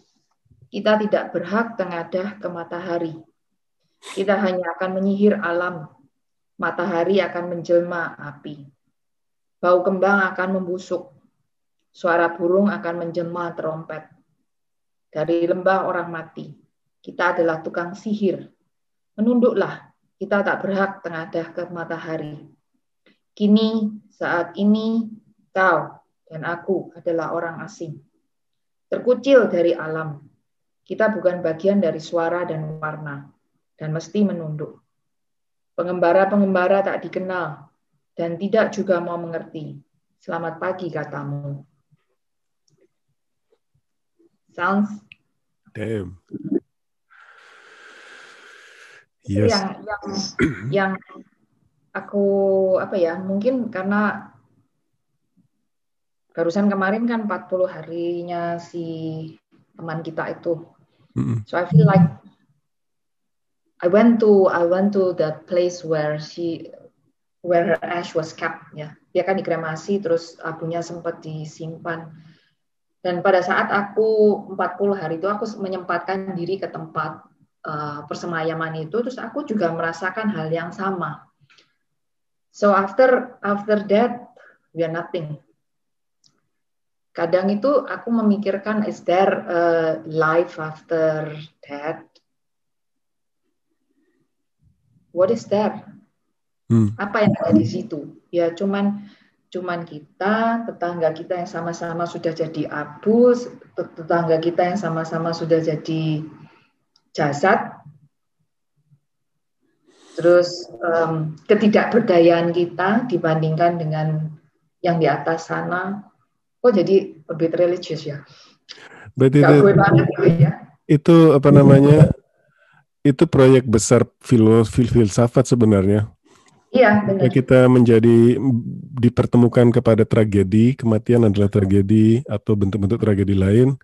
Kita ya. akan cenderung menanyakan apa makna. Uh, uh, uh. So, mungkin mungkin hal-hal kayak gitu tuh sebelumnya kan nggak terlintas di pikiran kita sebelum terus beberapa hal itu secara beruntun terus terjadi di kita ya. Aku pengen memproyeksikan sedikit nih. Kalau kita menghadapi life tragedy, teman kehilangan teman, kehilangan saudara gitu kan. I did some also in this pandemic year. Atau tiba-tiba itu juga merefleksikan bahwa oke okay, kita tuh bisa mati kapan aja. The sense of immortality, the sense of uh, vulnerability. Uh. Uh, membaca teks semacam itu puisi tadi yang kamu baca itu seperti kalau aku pikir ya seperti bisa memberikan kata-kata pada perasaan yang kita alami. Kadang-kadang kita mengalami sesuatu tapi kita nggak bisa mengungkapkannya dalam kata-kata kan? That's it, ya. Yeah. Uh-huh. Itu so seperti what happened. Kalau nggak salah di puisimu tadi itu kan ada kata asing ya. Jadi uh-huh kita yang selama ini kenal terus tiba-tiba menjadi asing ada semacam keterpisahan di situ gitu. Ya, yeah, so like you are kamu dengan temanmu dengan dengan sanak keluargamu yang biasanya mungkin uh, bisa ngomong langsung. Ini kan kita jadi orang asing kan. Alamku di sini, alammu di situ kan kayak gitu kan. Ya, uh, itulah kekuatan kata-kata ya. Jadi hmm. dahsyat, men. Dahsyat. Oh, dan sekali lagi aku sering ngomong ini berkali-kali bahwa kita itu membaca itu sebenarnya kita mencari elemen yang sedang kita alami atau sedang kita rasakan. Jadi puisi yang sama bisa berarti uh-huh. bisa berefek berbeda ketika kondisi kita berbeda gitu. Uh-huh. Itu sama juga dengan kapas kalau kita dengerin lagu kan. Betul. Kadang lagu yang kita suka itu, kadang lagu yang kita dengar itu bisa klik dengan dengan feeling kita, dengan suasana hati kita, kondisi kita. Kadang kan gitu kayak mungkin lagunya La Project kita uh tak bisa pindah ke lain hati. Iya. Uh, di di podcast yang kita tonton sama-sama itu kan dia nunjukin bahwa uh, they think carefully about wording. Kata-kata yang dipilih di lagunya itu kan benar-benar mereka pikirkan satu-satu bukan bukan kayak lagu-lagu sekarang yang cuma asal apa liriknya dibolak-balik dibolak-balik. Tapi kembali lagi Mil ke masalah ada dua hal nih yang aku pengen ngomong bahas. Sebenarnya kadang-kadang aku merasa dengan begitu banyaknya buku dan begitu terbatasnya waktu, seperti ilusinya itu seperti buku itu yang menemukan kita, bukan kita yang menemukan buku itu. Benar, itu itu sama dengan dengan sama kayak gini ya, gimmick yang mungkin hal-hal yang sekarang ini terjadi. Pada saat kita Google something, let's say saya butuh kaos kaki gitu ya, Google kaos kaki, nggak tahu gimana, itu kan nanti uh, ada aja iklan kaos kaki yang muncul, entah itu di Instagram, entah itu di Facebook, bukannya kayak gitu. Ini dan kejadian kayak buku ini dan lagu itu juga sama. Uh, I, I can tell you those two. Uh, ada dua teori nih. Kalau bukan teori, uh, ini beneran. Yang uh. pertama, kalau Google itu they do some cross referencing. Iya, iya. Jadi, Betul. jadi itu itu tidak terjadi tanpa ya, itu tidak, tidak terjadi, terjadi tanpa ketidaksengajaan gitu ya. Tapi kalau hal yang lain misalnya nih, kalau kita sedang berniat misalnya mau beli VW kodok Hmm. Itu kalau kita masih niat mau mau ke showroomnya nanti sore, nah pada saat mulai berniat sampai beli itu kita kalau ke jalan ke jalan raya akan kelihatan VW kodok VW kodok beraneka warna. Iya, ya, betul. Ya. apakah itu kayak apa ya law of attraction apa? Mm, uh, law of oh, attraction memakai ya. prinsip ini bukan? Itu benar. Law of attraction itu uh, uh, jadi otak ini punya kapasitas perhatian itu nggak banyak. So uh, you direct your attention to something that occupied your mind mostly. Uh. Nah, makanya si law attraction dibalik sama dia. Jadi yeah. gimana kalau kita tujuan kita menggunakan itu untuk menarik supaya kita mikirin itu terus gitu. Itu itu mind tricks. Saya harus ke Norway, saya harus ke Norway, saya harus ke Norway. Tapi kalau kita balik lagi sama aku ada waktu dulu aku kan suka baca cerita-cerita silat atau buku komik-komik silat itu ada yang di Kung Fu Boy atau di Kenji itu yang bilang gini hmm. kalau kamu ingin meningkatkan kemampuanmu kamu hmm. harus siap untuk untuk menerimanya dulu so there is a part that you have to work on as well ketika iya kamu sudah siap guru itu akan datang jadi Betul. itu hmm. itu itu harus itu nggak ada maksudnya bisa datang sendiri ke tempatmu itu tanpa kerja keras ya nggak nggak mungkin gitu. Jadi dua hal tadi ya kita harus menginginkannya juga.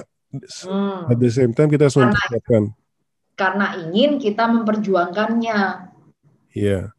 Jadi karena ingin ke Norway, saya harus berjuang. Dengan apa? Dengan mengajar bahasa Inggris. Wah.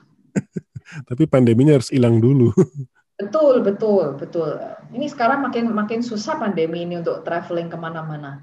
Betul. Ya. Betul.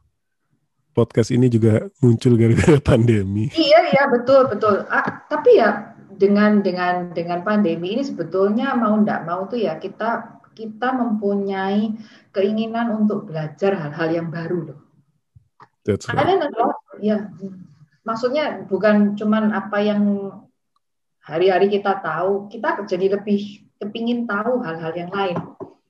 Kayak dari podcast ini pun kita kan belajar banyak. Oh orang ini kayak ini, oh, iya, kenapa ya kok begini? Terus membuat yeah. kita juga cenderung lebih apa ya, uh, lebih banyak berpikir. Balik lagi ke balik lagi ke dipakai belajar. Balik lagi ke yang kita ngomongin tadi pagi, ini memberi aku struktur untuk membaca juga jadi kalau tadi kita kan bilang antara open goal sama goal yang spesifik ya. Misalnya aku hmm. udah janjian mau ketemu ngobrolin bukunya Orhan Pamuk. Jadi hmm. pada saat itu aku udah tahu dalam waktu dua minggu aku harus uh, ya. goalnya ada gitu loh. Dan ya, walaupun nggak ada sesuatu yang spesifik, aku bilang mana yang aku suka aja.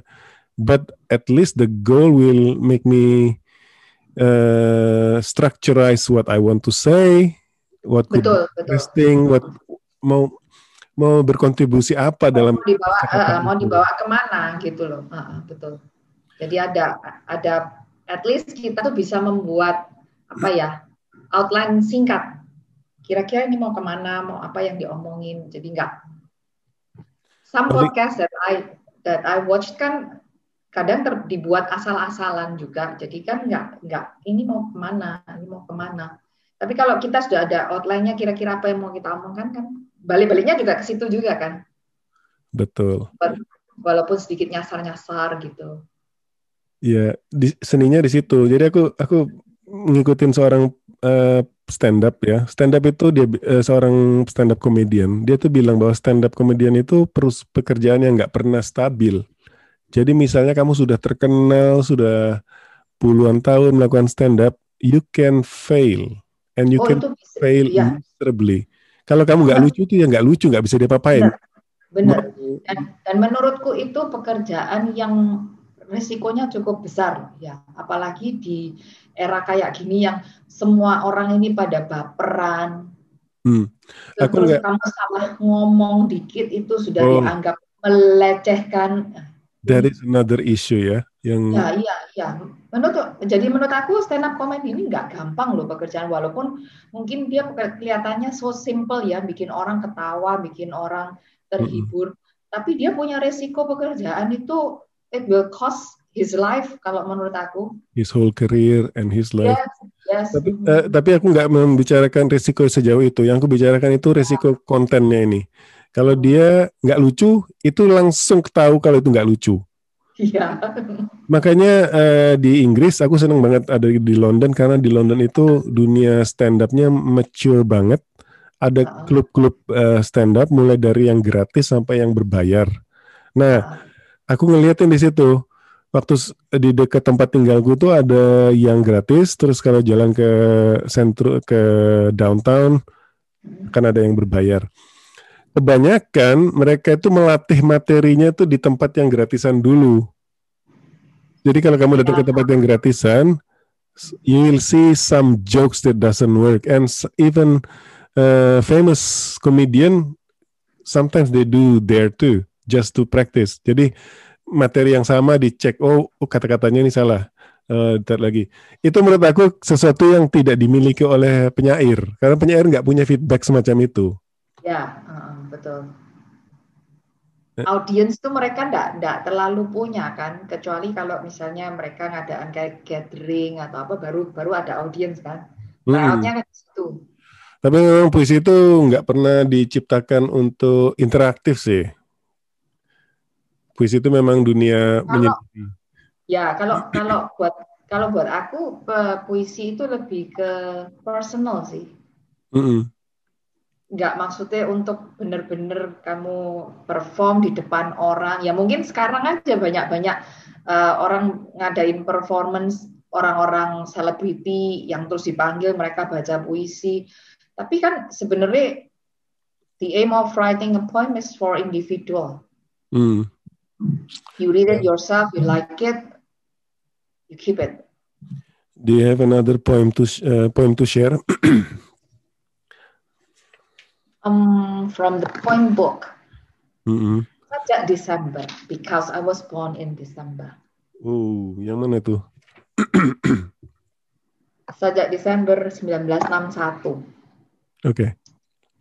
Itu buat aku, it's like what I do sekali lagi balik ke aku karena oh, puisi itu ada relate-nya uh, I like a poem because it's related to me uh, biasanya itu kalau bulan Desember itu uh, it's like I I'm reviewing my life and it's uh, written also here like ini ya dia, dia bilang gini ku tanggalkan mantel serta topiku yang sudah tua ketika daun penanggalan gugur lewat tengah malam dan kemudian kuhitung hutang-hutangku padamu. Uh. Mendadak terasa betapa miskinnya diriku. Di luar hujan pun masih kudengar. Hujan. Dan dari celah-celah jendela ada yang terbaring di kursi, letih sekali. Masih patutkah kuhitung segala milikku? Selembar celana dan selembar baju. Ketika aku sebut berulang namamu, uh, taram temaram bayang bialangla itu.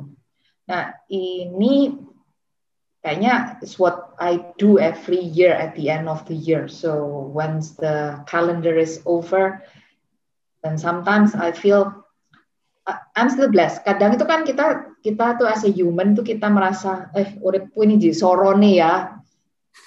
Padahal kita ya, itu orang Jawa ngomong ah uripku ini jadi sorone. Kadang-kadang kan kita ngomong gitu. Padahal sebenarnya kalau kita reflect back you have all what you need. Outside the window there is someone or some other people who still live below you Kadang itu yang kita lupakan. Hmm.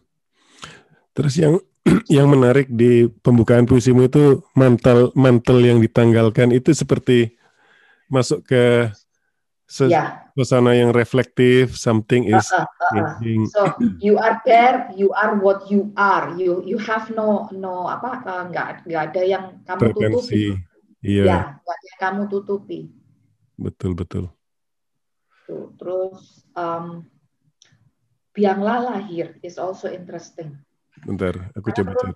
Yang ada nggak? Harusnya sih ada. Oh, nggak nemu. Oke, okay, I will just. Ya, karena menurutku gini, yang biang lala ini kan uh, rainbow toh, ya. Mm -hmm. So rainbow is a, uh, for me is a kind of hope. So after after you've done your whole work in a year, you've done everything, you've done your best, maybe you have your downs, banyak sekali downnya mungkin daripada upnya, tapi at least you still see a, a reflection of hope. The rainbow is there, waiting for you for the new year. Gitu. Will you read it to me? The Will you read the? Oh sure sure. Uh, sejak Desember Ku tanggalkan mantel serta topiku yang tua ketika daun penanggalan gugur. Lewat tengah malam, kemudian ku hitung hutangku padamu. Hutang-hutangku tepatnya ya. Mendadak terasa betapa miskinnya diriku. Di luar, hujan pun masih kudengar. Dari celah-celah jendela. Ada yang terbaring di kursi, letih sekali masih patutkah kuhitung segala milikku? Selembar celana dan selembar baju. Ketika aku sebut berulang namamu. Taram temaram bayang bialala itu. So it's like you said your prayer, the hope is there. Although I'm not, I, I am, to be honest, I'm not that religious ya, tapi I, I do still believe there is God, there is hope, and so on. Bagus ini. Second time you read uh, dibaca kedua kali tadi ada dua ada satu hal yang aku Menarik. perhatikan. Tiap kali sampai di kata celana aku aku nyengir. Apakah karena itu kita baru membahas uh, Superman dan dan no, no, no, no, no, no. Jadi aku aku tuh punya teori bahwa kata itu bunyi ya. Jadi kayak kayak kalau di oh. di sebuah lagu, kalau kamu tiba-tiba masuk masukin nada minor atau apa itu bisa jadi merusak atau bisa memberi warna warna tersendiri. Okay. Jadi itu di situ mainnya dan itu resiko uh, resiko yang harus diambil pemusik pemusik oh. atau puis penyair memasukkan unsur-unsur yang mundane, yang remeh-temeh, yang risikonya bisa merusak, tapi bisa juga jadi apa ya? Make it better actually. Ah, okay. So, uh, what do you think here? Is it? I think I think it's it's it's good. I, I I see the whole poem as a. I think it's a bit semi curhat, isn't it? Dan dia nggak berusaha pretensi untuk puitis-puitis banget di situ. Dia nggak. Jadi aku melihat uh, dunia puisi itu seperti dua hal. Yang pertama beneran pakai feeling, sama yang yeah. pakai intelektual. Ya. Sama seperti uh, uh, musisi juga banyak gitu. Musisi yang kadang-kadang jazz itu beneran main teknik, uh, feelingnya nomor dua atau feelingnya harus bener-bener spesifik. Kamu harus mengerti tekniknya dulu untuk dapat feelingnya. Tapi ada yeah. beneran yang beneran uh, catchy kayak lagunya lagu-lagu pop itu. Mungkin sama dengan uh, puisi. Ada masa-masa yang dia pengen beneran ini loh yang sedang saya rasakan sekarang tanpa ya. harus harus ada pretensi apa-apa ya. Yes. uh, ternyata biang lala itu bagian dari puisi yang sama ya. Aku pikir tadi itu puisi iya, iya. tersendiri. Enggak, enggak. Pui, uh, biang lala itu di akhir di akhir ini uh, puisi sajak Desember itu. Hmm, hmm. Desember. Sayang dia nggak nulis Oktober ya. Iya, memang Desember itu eh, spesial. Ba balik lagi Mil, uh, Yus, uh, kamu bilang tadi waktu baca yang tragis, teman kita men uh, meninggalkan kita. Aku jadi tadi lupa. Aku sebenarnya bilang bahwa aku tadi bilang bahwa buku itu menemukan kita.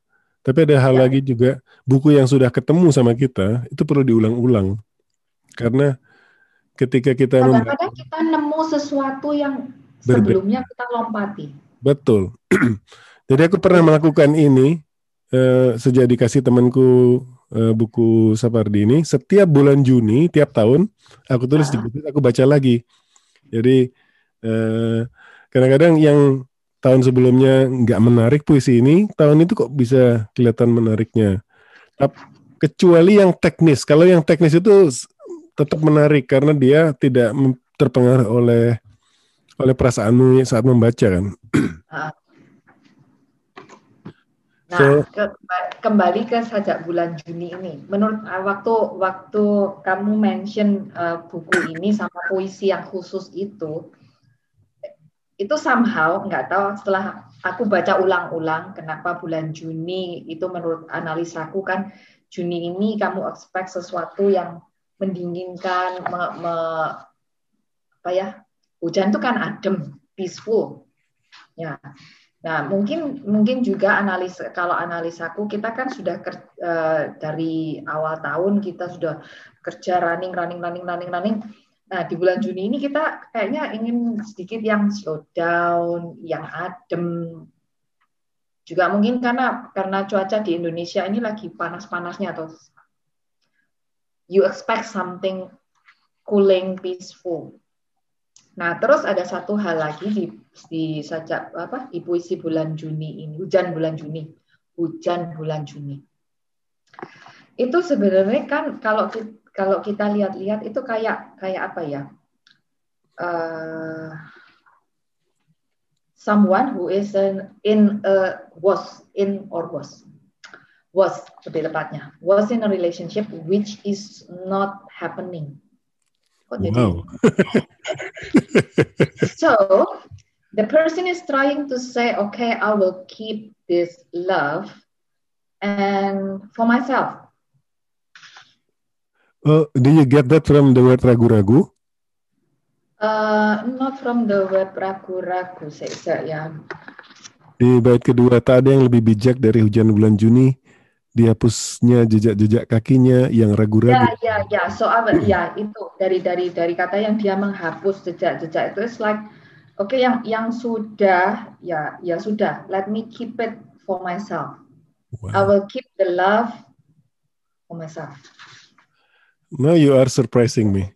Yes. Dalam ini karena da, dalam uh, ya apa ya? Karena kok ya apa ya? Bahasa Indonesia apaan itu ah? Dasar atom I try not to go there. that that's why uh, that's the point. But we uh, should go how, uh, next next time we're going to talk about that. So di puisi ini tuh aku nganggapnya kayak gitu.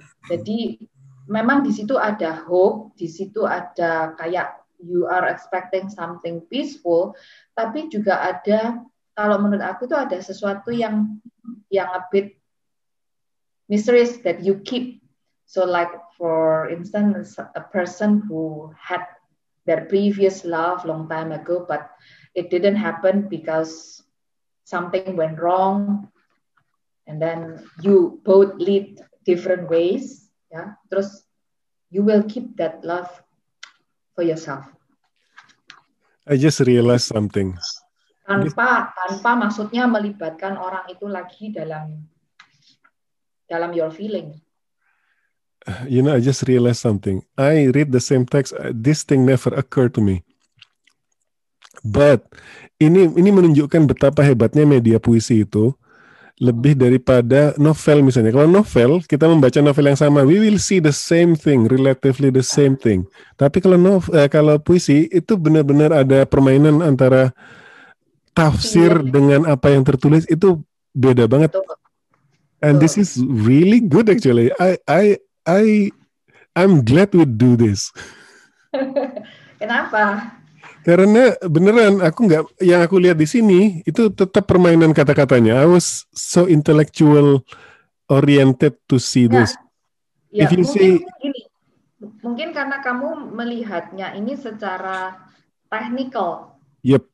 Dari yep. teknik bahasa, teknik sudut bahasa. Sedangkan kalau aku kan mungkin aku lihatnya itu based on perasaan, terus apa you are adding plots to this. You are adding more details which is interesting. That's how you that's that's how people do it. And maybe we should talk more about poet poetry. Karena mungkin kita kalau ada satu orang lagi di sini yang baca yang sama karena kan berbeda juga. Uh -uh. another thing this is like uh, this is actually a mirror. Ini menunjukkan tipe kepribadianmu karena hmm. begitulah caramu membaca that's you see yourself in it, isn't it? Misalnya nih contohnya di bu, di uh, di puisi ini yang menarik banget buat aku tuh lain ketiga misalnya. Dirahasiakan rintik rindunya. Ada nah. tiga hal yang dibenturkan di situ. Yang pertama rindu sama rintik. Kamu tiba-tiba bisa memberi mem, mengimajinasikan uh, rindu itu yang abstrak tiba-tiba menjadi sebuah rintik-rintik air and that's yeah. also and then you have to keep it secret of it hmm. jadi tiga data ini dibentuk tiga konsep ini dibenturkan which is really interesting uh -uh. karena menurut, menurut, menurut aku ini benar-benar apa ya uh, it happens it happens gitu we uh, you miss someone you love someone but you can't really tell the person or tell public anymore because one or or the other reason. Well, I'm glad we are doing this. Itu yang yang menurut aku dan dan ini harus kamu keep for maybe maybe for the rest of your life. Terus cara dia menggambarkan ini benar-benar harus um, jejak kaki itu yang buat aku sangat quite hmm. deep sih. Karena kalau kamu melangkah di melangkah di pasir lah katakanlah di pasir atau even you are walking on the beach itu kan jejak kaki itu benar-benar kelihatan loh. Nah ini sama sekali loh ya nggak boleh nggak boleh kelihatan. Terus ada lagi ini dihapusnya jejak-jejak kakinya yang ragu-ragu di jalan itu. This is what most people do kalau dalam kondisi kayak gini mereka akan melangkah ini apa yang tak kerjakan? Ini sudah benar apa enggak? And you leave your footprints right? Jadi you, kamu benar-benar harus hapus itu. Kalau terus yang terakhir. Tak ada yang lebih arif dari hujan bulan Juni. Dibiarkannya yang tak terucap diserap akar pohon bunga itu air kalau sudah masuk ke dalam tanah itu kan you can't see it. You, you can only see the trace of it, basah, oke. Okay. Tapi it goes down. Sudah mengakar. And kalau kalau aku mem membacanya ini ya sudah kamu simpan di dalam tanah, nggak boleh kamu keluarkan lagi, tapi you can show it dengan adanya pohon yang tumbuh ini. Blooming, dan di situlah kearifannya. Ya. ada yang orang, lebih arif. Orang yang kamu cintai itu bisa melihat bunganya, but you can't touch the person, you can't, uh, you can't have anything to do with it. This is amazing. Um, the amazing, the poet, the uh, puisinya sudah amazing, tetapi aku melihat caramu memaknainya itu juga sebuah hal yang totally different. Jadi itu uh. sesuatu yang bisa diapresiasi tersendiri. Jadi yang pertama kamu menunjukkan tadi kamu merelate-nya sama Desember. Hmm. In that universe, you you uh, you're saying that December is the end and ya. June is the middle. Bulan Juni hmm. itu pertengahan. Jadi ketika ya. sebuah perjalanan itu di pertengahan itu biasanya orang capek-capeknya. Uh, dan tadi uh, kamu juga bilang uh, hujan bulan Juni itu ini interpretasiku uh, hmm. seperti diberi istirahat karena bulan Juni ya. itu panas-panasnya, capek-capeknya, dan ini ada hujan. Which is, if I have to say it in a totally different way, in Norway it doesn't work. karena Mas, Mas, Mas, Mas Sapardi ini tiang Indonesia, Mas. Yes, that, itu lagi. That itu, that's the best point of this. You have to put it in context. You cannot just let it be hanging on somewhere. Yeah. That's beautiful. You should do this more often, Milvi. Sapa Dini orang Indonesia jangan direlate sama orang Norway, Mas. Nah, bukan itu juga. I think in Norway there will be another meaning. Hujan hmm. bulan Juni it's like uh, something we really hate. Karena bulan oh, Juni di, di Norway.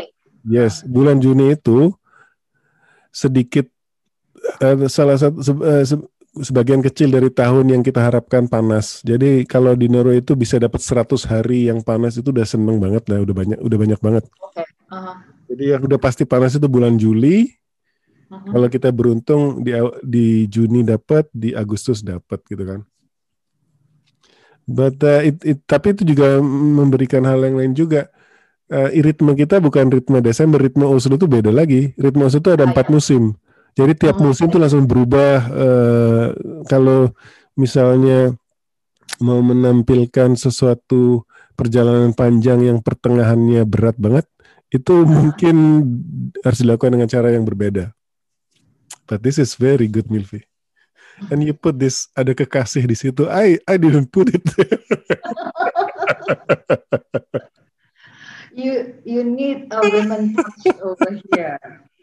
But I came back to it when you read it in a different mood or in a different mode of thinking, mungkin uh, akan berbeda lagi. akan berbeda ya. lagi. Ya, betul. Terus ini eh, ada satu lagi yang yang aku menurut aku juga ya, catchy ya menurut karena aku kan um, honestly speaking dalam waktu sejak aku dapat buku ini sampai sekarang itu um, aku bacanya enggak terus terang nggak baca semua I browse and then I read uh, only the poem which is um, menurut aku resonate mengena mengena ya relate sama aku. Hmm. Satu lagi yang aku juga suka itu ajaran hidup. Hmm. Which one? Bentar. 1992. Ah, aku ada, ada, ada, ada. Bentar, bentar. 102. Yes. Will you recite it? Hidup telah mendidikmu dengan keras agar bersikap sopan. Misalnya buru-buru melepaskan topi atau sejenak menundukkan kepala jika jenazah lewat. Hidup juga telah mengajarmu merapikan rambutmu yang sudah memutih membetulkan letak kacamatamu, dan menggumamkan, menggumamkan beberapa larik doa jika ada jenazah lewat, agar masih dianggap menghormati lambang kekalahannya sendiri. Wow. This is this is something that kadang itu happens di Indonesia karena kita kan dibesarkan kadang itu dengan kultur yang kamu harus begini, kamu harus begitu. Kalau enggak, kamu akan enggak dihormati orang, kamu akan dianggap kamu enggak sopan, kamu enggak uh, punya tata krama. Padahal sometimes uh, ini kadang juga bertentangan dengan dengan dirimu sendiri. You are not what you are. Kadang itu kamu dibentuk dengan aturan-aturan and you cannot be yourself kalau aku bacanya ini ya, semua itu harus ditata. Nanti kalau rambutmu turun harus kamu rapikan. So it's like uh, people living in pencitraan gitu. Padahal sebenarnya kamu melakukan itu apa? You're nothing. Kamu kamu menghormati siapa? Yang kamu lakukan dengan dengan dengan tatanan-tatanan itu sebenarnya apakah kamu melakukannya itu karena kamu tahu itu itu yang seyogyanya kamu lakukan ataukah kadang-kadang itu kamu lakukan hanya untuk menyenangkan ya can be your parents, can be your government, can be lingkunganmu yang supaya membuat kamu oh ya karena posisimu sebagai seorang ini kamu harus melakukan itu. Which is actually you, you don't think it's necessary to do that. Kadang kan kan itu yang yang aku baca sih. Hmm. Itu berarti yang aku baca ada tensi antara antara apa yang seharusnya yang datang dari dirimu atau dari orang lain. Uh -uh. I haven't read this because it is not one of the thing that catches. Yang favorit kan. Uh, But now I see it karena ada lihat dari tiga bab ini hmm. kalimat-kalimat terakhirnya itu yang menautkan satu sama lain. Jadi jika ada jenazah lewat, jika ada jenazah lewat. Jadi segala ajaran yang hidup tadi yang harus begini harus begitu, itu dikaitkan dengan kematian. Itu bisa diterjemahkan entah ini ancaman. Mm-hmm. Yeah, you have to do this because yeah. you will dead, you will dead. Ya, kalau kamu nggak lakukan ini nanti something happen to you nanti. So sometimes people people will ya apa ya kalau, kalau kita nggak melakukan apa yang akan terjadi. So kadang orang melakukan sesuatu itu ada keterpaksaan. Tapi yang paling punchline-nya ini yang bagus banget menurut aku, lambang kekalahannya sendiri. Jadi kalau ah. dilihat jenazah lewat, jenazah lewat, it's about death, about kematian, yeah. kematian, dan kematian itu adalah lambang kekalahan kita semua. Karena mau nggak mau, we will end up there. Yep. Dan menyebutnya sebagai lambang kekalahan, that is very strong. At the same time, kontradiksinya, kamu harus menghormati itu.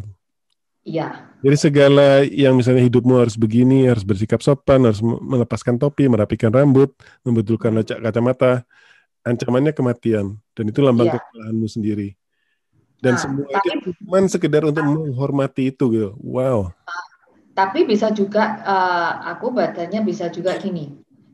Do things right jadi kamu harus uh, kamu harus melakukan sesuatu menghormati orang lain ya. So you ini kan kalau dalam konteks hidup kita sama related sama orang lain. Bagaimana kita respect orang lain tapi dari dari hati kita sendiri loh ya, bukan bukan bukan bukan atas suruhan, bukan karena tatanan hidup dan sebagainya. Kita sendiri harus berusaha respect others. Why? Karena pada saat kita mati, we want we want others at least to respect us. So hmm. it's like it's like if you want some someone to do um, good things to you, start doing good things to others.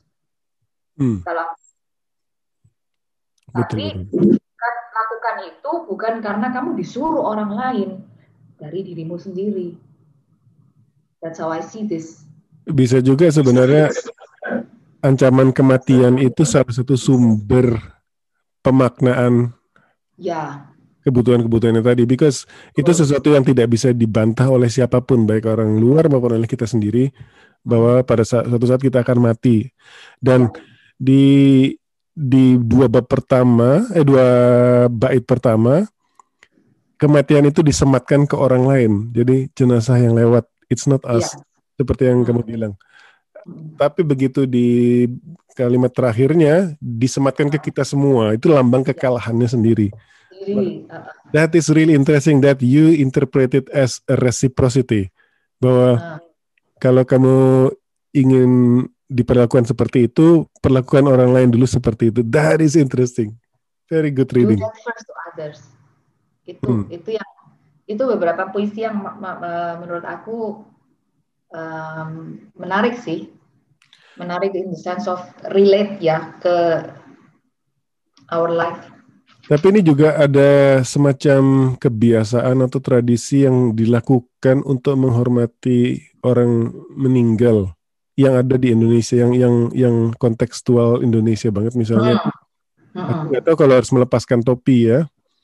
Tapi kita biasanya diam atau ngecilin kalau melepas, kalau melepaskan topi ini kan uh, kalau aku lihat sih lebih internasional ya karena kan kalau maybe nggak tahu ya aku watch beberapa movies itu kalau di negara barat itu habitnya orang akan melepas topi if there is a coffin passing by atau Yeah, that's right. That's right. Itu so, itu menurutku internasional. Ini, ini internasional tapi juga relate ke kehidupan kita di Indonesia itu kalau ada apa mobil jenazah lewat atau paling enggak kan kita ngomong apa biasa biasa sih kalau dulu aku waktu kecil itu aku diajarin sama nenekku pokok kalau ada mobil jenazah lewat ya udah kita terus doa sama sama jalan uh, jalan yang lurus uh, bawa semua susah-susah sakit-sakit itu kayak gitu tuh. Betul betul. E, uh, intinya adalah ketika kita dihadapkan kepada kematian uh-huh. yang di sini dihadapkan tentunya orang lain ya, bukan kematian ya. kita sendiri. Itu secara universal kita akan bereaksi kepada itu gitu kan. Uh-huh. That's very very good Milvi. And I still I think this is this will be one of my favorite from now karena punchline-nya gitu loh, mengaitkan yeah. jenazah dengan lambang yeah. kekalahan. Apalagi di masa pandemi terakhir ini kita banyak dihadapkan oleh itu. Balik lagi ke si Josh Waitzkin tadi, Josh Waitzkin tadi bikin podcast sama si si temannya yang belajar bahasa Filipina tadi baru-baru ini yang sedikit yeah. merefleksikan soal pandemi.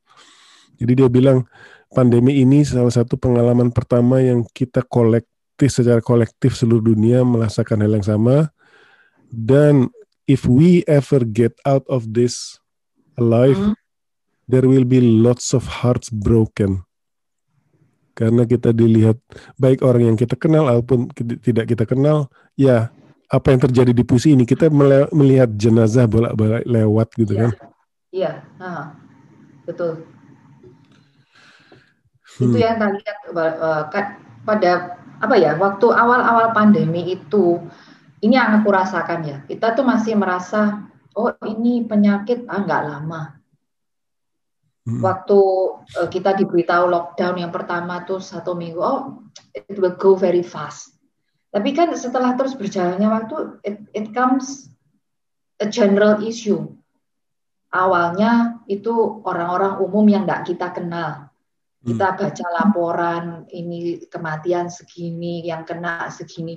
Buat kita tuh masih masih belum nggak benar-benar. Tapi comes to akhir akhir akhir tahun kemarin terus awal tahun ini itu kan mulai mengecil terus beberapa teman yang kita kenal beberapa keluarga yang kita kenal mulai satu-satu kena itu itu kayak menyatakan Iya menyatakan ini ini bukan cuma konsep Betul. aja bukan yang cuman, kita uh, jadi uh, berita. It is uh, really real. Ya. Hmm. Itu yang terus membuat ya apa ya ke ini loh face it, itu semakin mengecil mengecil dan ini orang yang kamu kenal, bukan cuma sekedar berita-berita gitu aja. And yet some people still think this is mengada-ngada, ini cuma buatan somehow. Interesting. Aku pengen berandai-andai sedikit, agak melenceng mungkin, tapi mungkin bisa melebarkan diskusi. Uh. If you know somebody when you were in your twenties and told you to read this book, would you read it? No.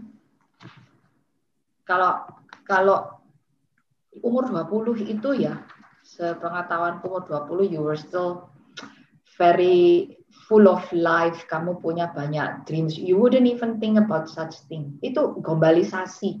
Enggak, Jadi untuk membaca ini you will you will say that uh, butuh semacam vulnerabilitas.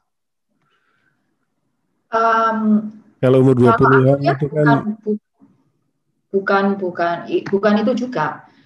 Di umur 20 itu kalau menurut aku apalagi orang-orang kita, orang-orang kita tuh maksudnya orang-orang Indonesia itu jarang banget yang tertarik baca puisi. Itu that's the point jadi puisi apa pun itu itu puisi yang terkenal bahkan sekalipun yang yang nulis bagus mereka they don't really care. Menurut aku itu yang universal juga sih, nggak semua. Menurut aku itu universal bukan cuma ya. ya. Karena puisi itu seperti kita bilang tadi butuh semacam kerja untuk membongkar isinya gitu kan. Jadi Betul. yang tertarik itu ya orang yang specially interested aja. Uh, terus terus ada ada ada suara-suara sumbang ya, Cuman pengangguran yang baca puisi. that's really cruel. Eh, bener, bener. Siapa sih yang mau baca puisi kalau nggak bener-bener nganggur? Itu, itu, itu yang banyak aku dengar. Puisi itu cuman untuk orang-orang yang melo, yang melankolik. Tapi bukannya kayak apa namanya diari-diarinya uh, cowok eh cewek-cewek girls uh, teenage girls they're basically proto puisi. Jadi berusaha berusaha menampilkannya dalam lari-lari yang berbentuk puisi walaupun tidak puitis secara Mas teknis. Irwan itu kalau zaman zaman ABG saya kayak gitu, tapi ABG sekarang kagak lah. Ya sama aja sih menurut aku kalau dalam bentuknya uh, Instagram status atau apa kan? There, there's always a pretension to to write something beautiful. And that's poetry actually. And I think it's not fair to read it. Walaupun misalnya uh, the road is red uh, ya sesuatu misalnya uh, yang nggak secara teknis dibilang puisi tetapi pengen puitis menurut aku itu sebentuk puisi loh. Kalau aku lihat justru uh, ya yang dari aku lihat ya di Instagramnya mungkin murid-muridku atau apa mereka jarang sih kalau mereka um, posting sesuatu dengan pacar mereka atau apa itu nggak ke arah puisi my dear Oke. Okay lebih, lebih ke arah yang realistik paling cuman I love you sayang uh, cuman gitu-gitu doang tapi kalau puisi mereka sudah nggak terlalu ke situ Oke. Okay, uh... Atau mereka recite itu mungkin recite, uh, tapi ya, apakah itu termasuk puisi ya? Mereka recite lagunya BTS, Blackpink. Ya kalau menurut aku itu ke, ke, karena ketidaktahuan aja. Sebenarnya sense of uh, sense of beauty in words, it's actually uh -huh. puisi. Okay. Puisi itu nggak harus te, ya cuman mungkin karena punya prejudis bahwa puisi itu bentuknya formal harus berima ABAB itu yang membuat sampai oh cuman pengangguran yang baca itu gitu kan. Masalahnya kalau kata kalimat tadi cuman pengangguran yang baca puisi, kenapa itu nggak bisa diterapkan ke novel dan buku-buku lain juga gitu loh? Iya.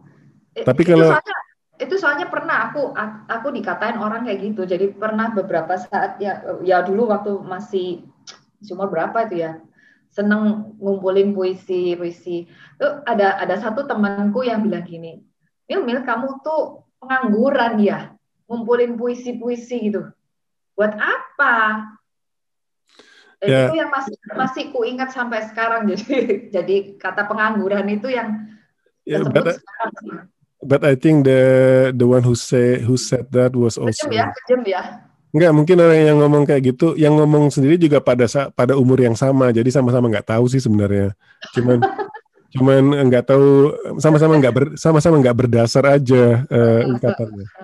Karena kalau aku pikir kalau aku melihat lagi apa apa yang aku utarakan pada umur-umur segitu, you will be embarrassed because it's so uninformed try me, try me, try me.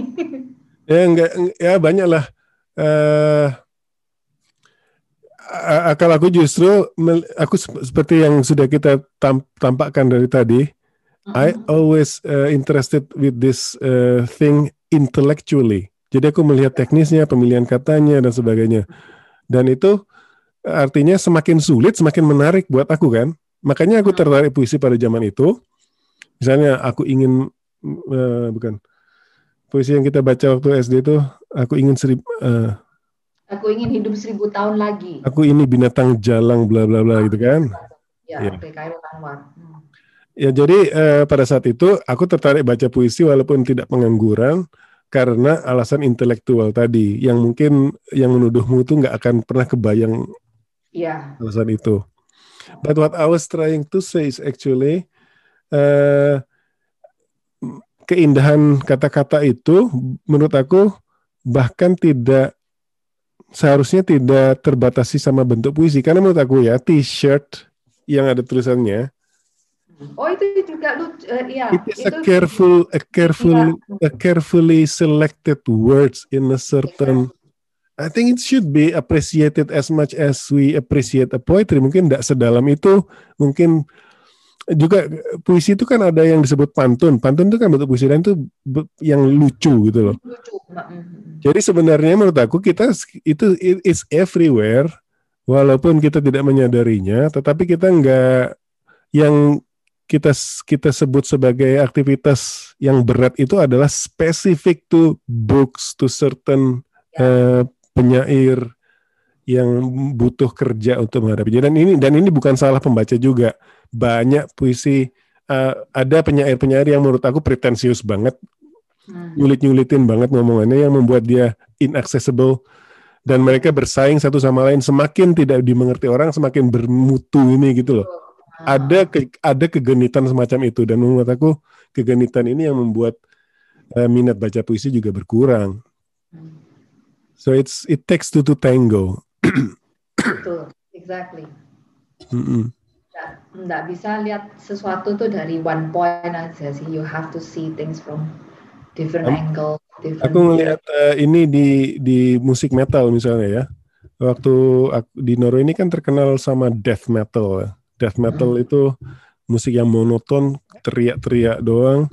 Dan ketika aku melihat presentasi dari salah, satu orang yang terlibat di situ, jadi dia tuh vokalis dari band Slay, uh, Mayhem atau something. Pada saat itu semakin tidak musikal itu semakin bernilai buat mereka. Jadi kalau mereka ngelihat orang-orang yang pergi kursus di Yamaha terus belajar teori musik, that is wrong. Uh, kami ingin menciptakan kami ingin menciptakan totally like that. Yeah. mereka benci sama Dream Theater or something like that karena yeah. Dream Theater itu terlalu musikal buat mereka, terlalu teknis.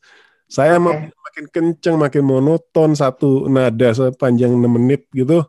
That is the value. Tapi itu kan bentuk-bentuk rebellion gitu ya dan itu terjadi juga di bentuk puisi.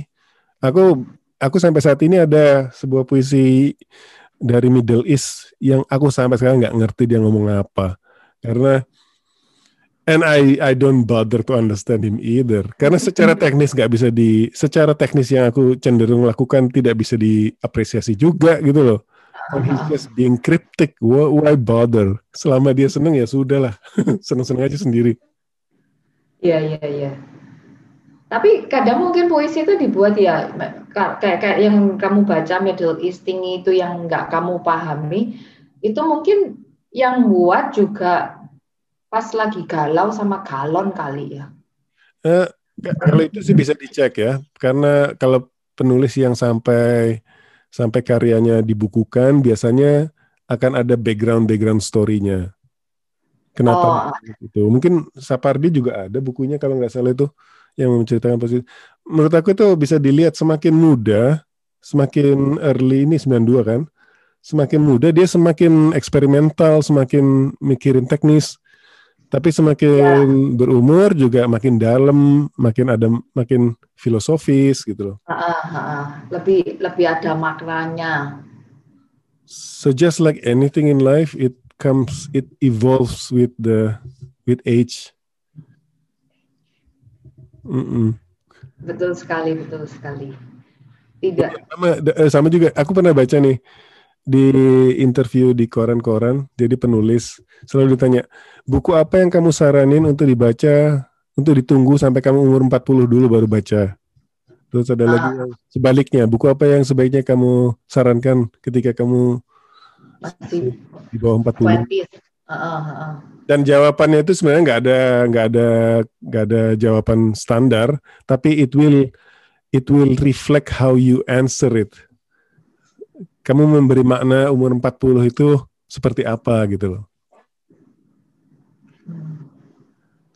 Life begins at 40 mm-hmm. nggak juga ya life begins whenever you want to begin but sometimes it never start anyway. Iya yeah, iya yeah, until you until you decide to start. Kadang kan gitu. Eh, oh iya aku sekarang ingat Mil. Kenapa aku suka baca puisi di umur hmm. 20-an karena aku nonton film Dead Poet Society Did oh ya itu film yang oke okay banget itu. Yes, dan itu puisi banget. Jadi si gurunya itu kan bilang, ingat nggak cerita adegan-adegannya? Yang main siapa tuh? Robin Williams. Robin Williams. Ya, Robin Williams itu uh, salah satu aktor favoritku. Kalau nggak salah itu film tahun 9, 89 keluar ya. Jadi ya sama lah sama mode ya. ya bener. Sekarang aku inget Mil. kayaknya ya eh, itu kalau kita ngomongin film-film zaman-zaman kayak gitu itu terus kebaca deh umur umur yang ngomongin tuh berapa that's that's true um, nggak maksudnya kita hidup di era tahun berapa itu kebaca deh Yeah, that's that's right. But uh, what I'm trying to say is buku uh, film itu menunjukkan cara kita mengapresiasi puisi. Makanya kalau kita nonton film itu, you will know how to do it. Karena dia bilang di situ, si gurunya ini kan, I don't know if you remember the film, si gurunya ini kan ngajar anak SMA. Anak, yeah. Jadi anak SMA, umur-umur SMA yang 17, 18, yang nggak tahu caranya mengapresiasi puisi tentu saja. Betul. Dan menurut mereka kan seperti yang aku bilang tadi eh, di umur-umur segitu tuh kan mereka menganggap puisi itu apaan sih? Ya dan iya. dijawab ya. sama si sama si gurunya itu. Kalian masuk ke sekolah preparasi ini untuk masuk kuliah karena nanti kamu akan jadi businessman, akan jadi lawyer, akan jadi birokrat. Tetapi semua itu cuman caramu untuk terus hidup. Puisilah yang memberikan kamu alasan kenapa kamu harus hidup. Itu yang diomongin. Makanya that is the the thing that ignites my interest in in poetry. Uh. Waktu itu seperti seperti mencari jawaban gitu ya. Uh, kalau hidup ini cuma begitu aja, terus harus cari maknanya di mana. Ada ya. banyak, misalnya filsafat dan puisi itu salah satu salah satu ruang-ruang yang yang membuat aku penasaran. Mungkin ada di situ maknanya. Iya. Sudah kau temukan kah? Nope.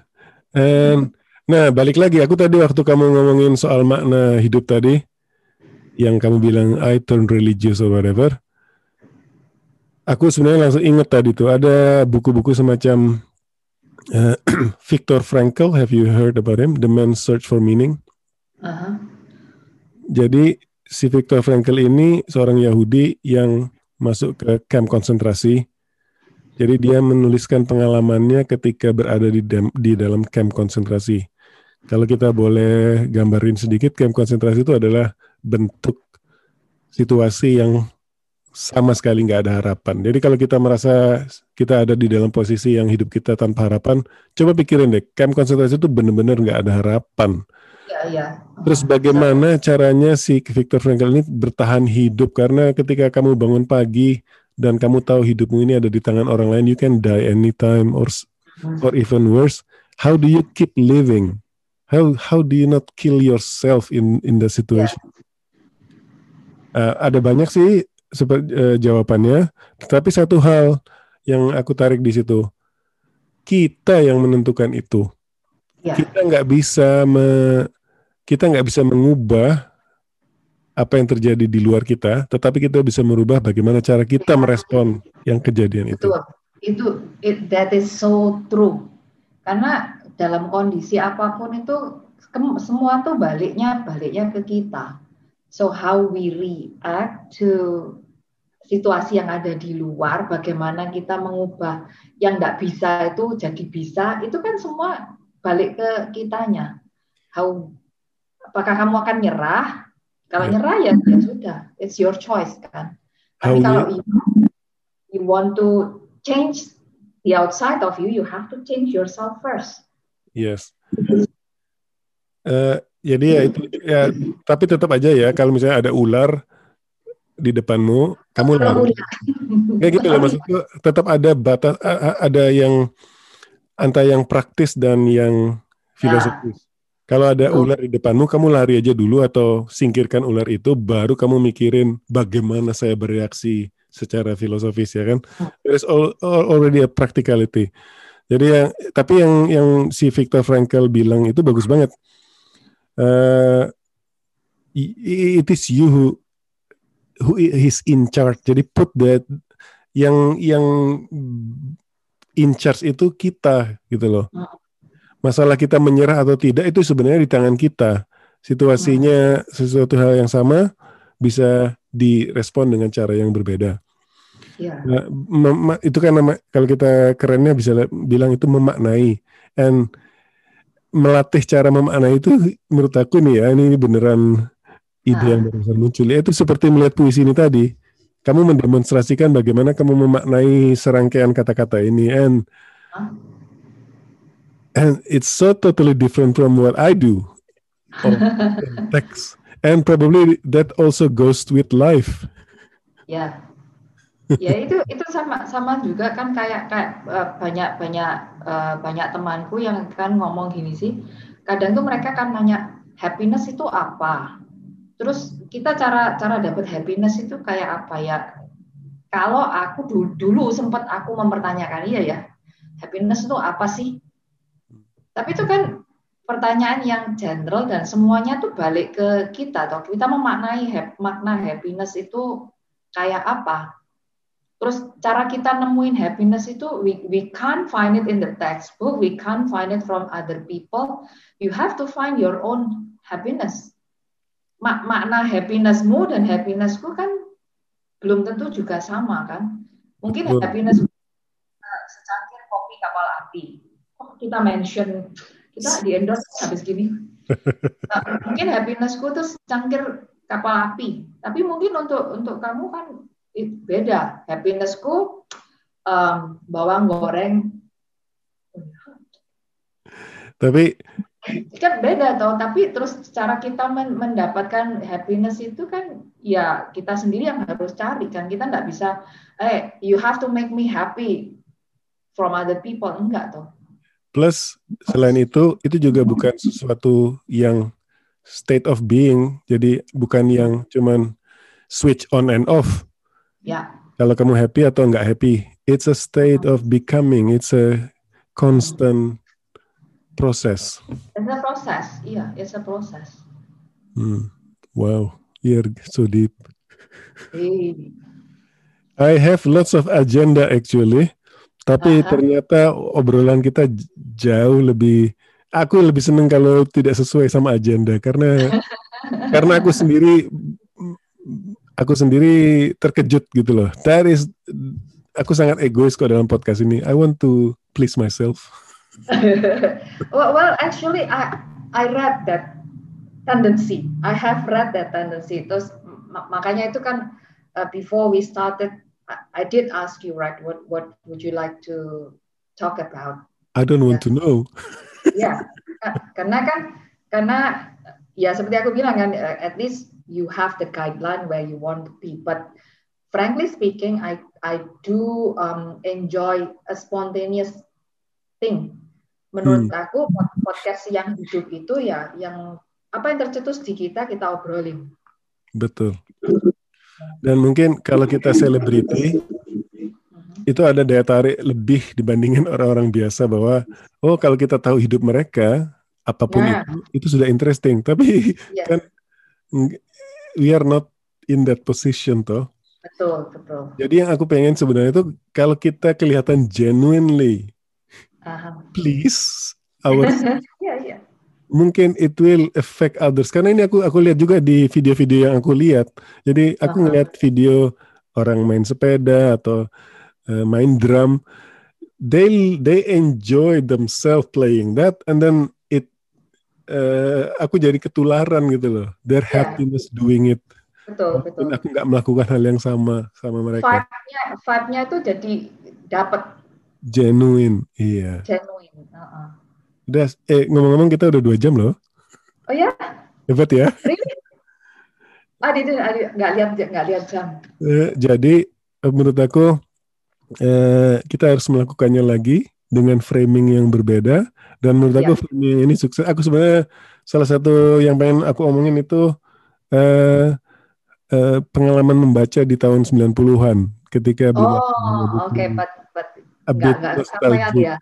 Tapi enggak masalah karena itu bukan bukan karena ini puisinya tahun 90-an jadi aku pikir itu bisa kan ya. ke sana kita but actually we are ah. going to places much better.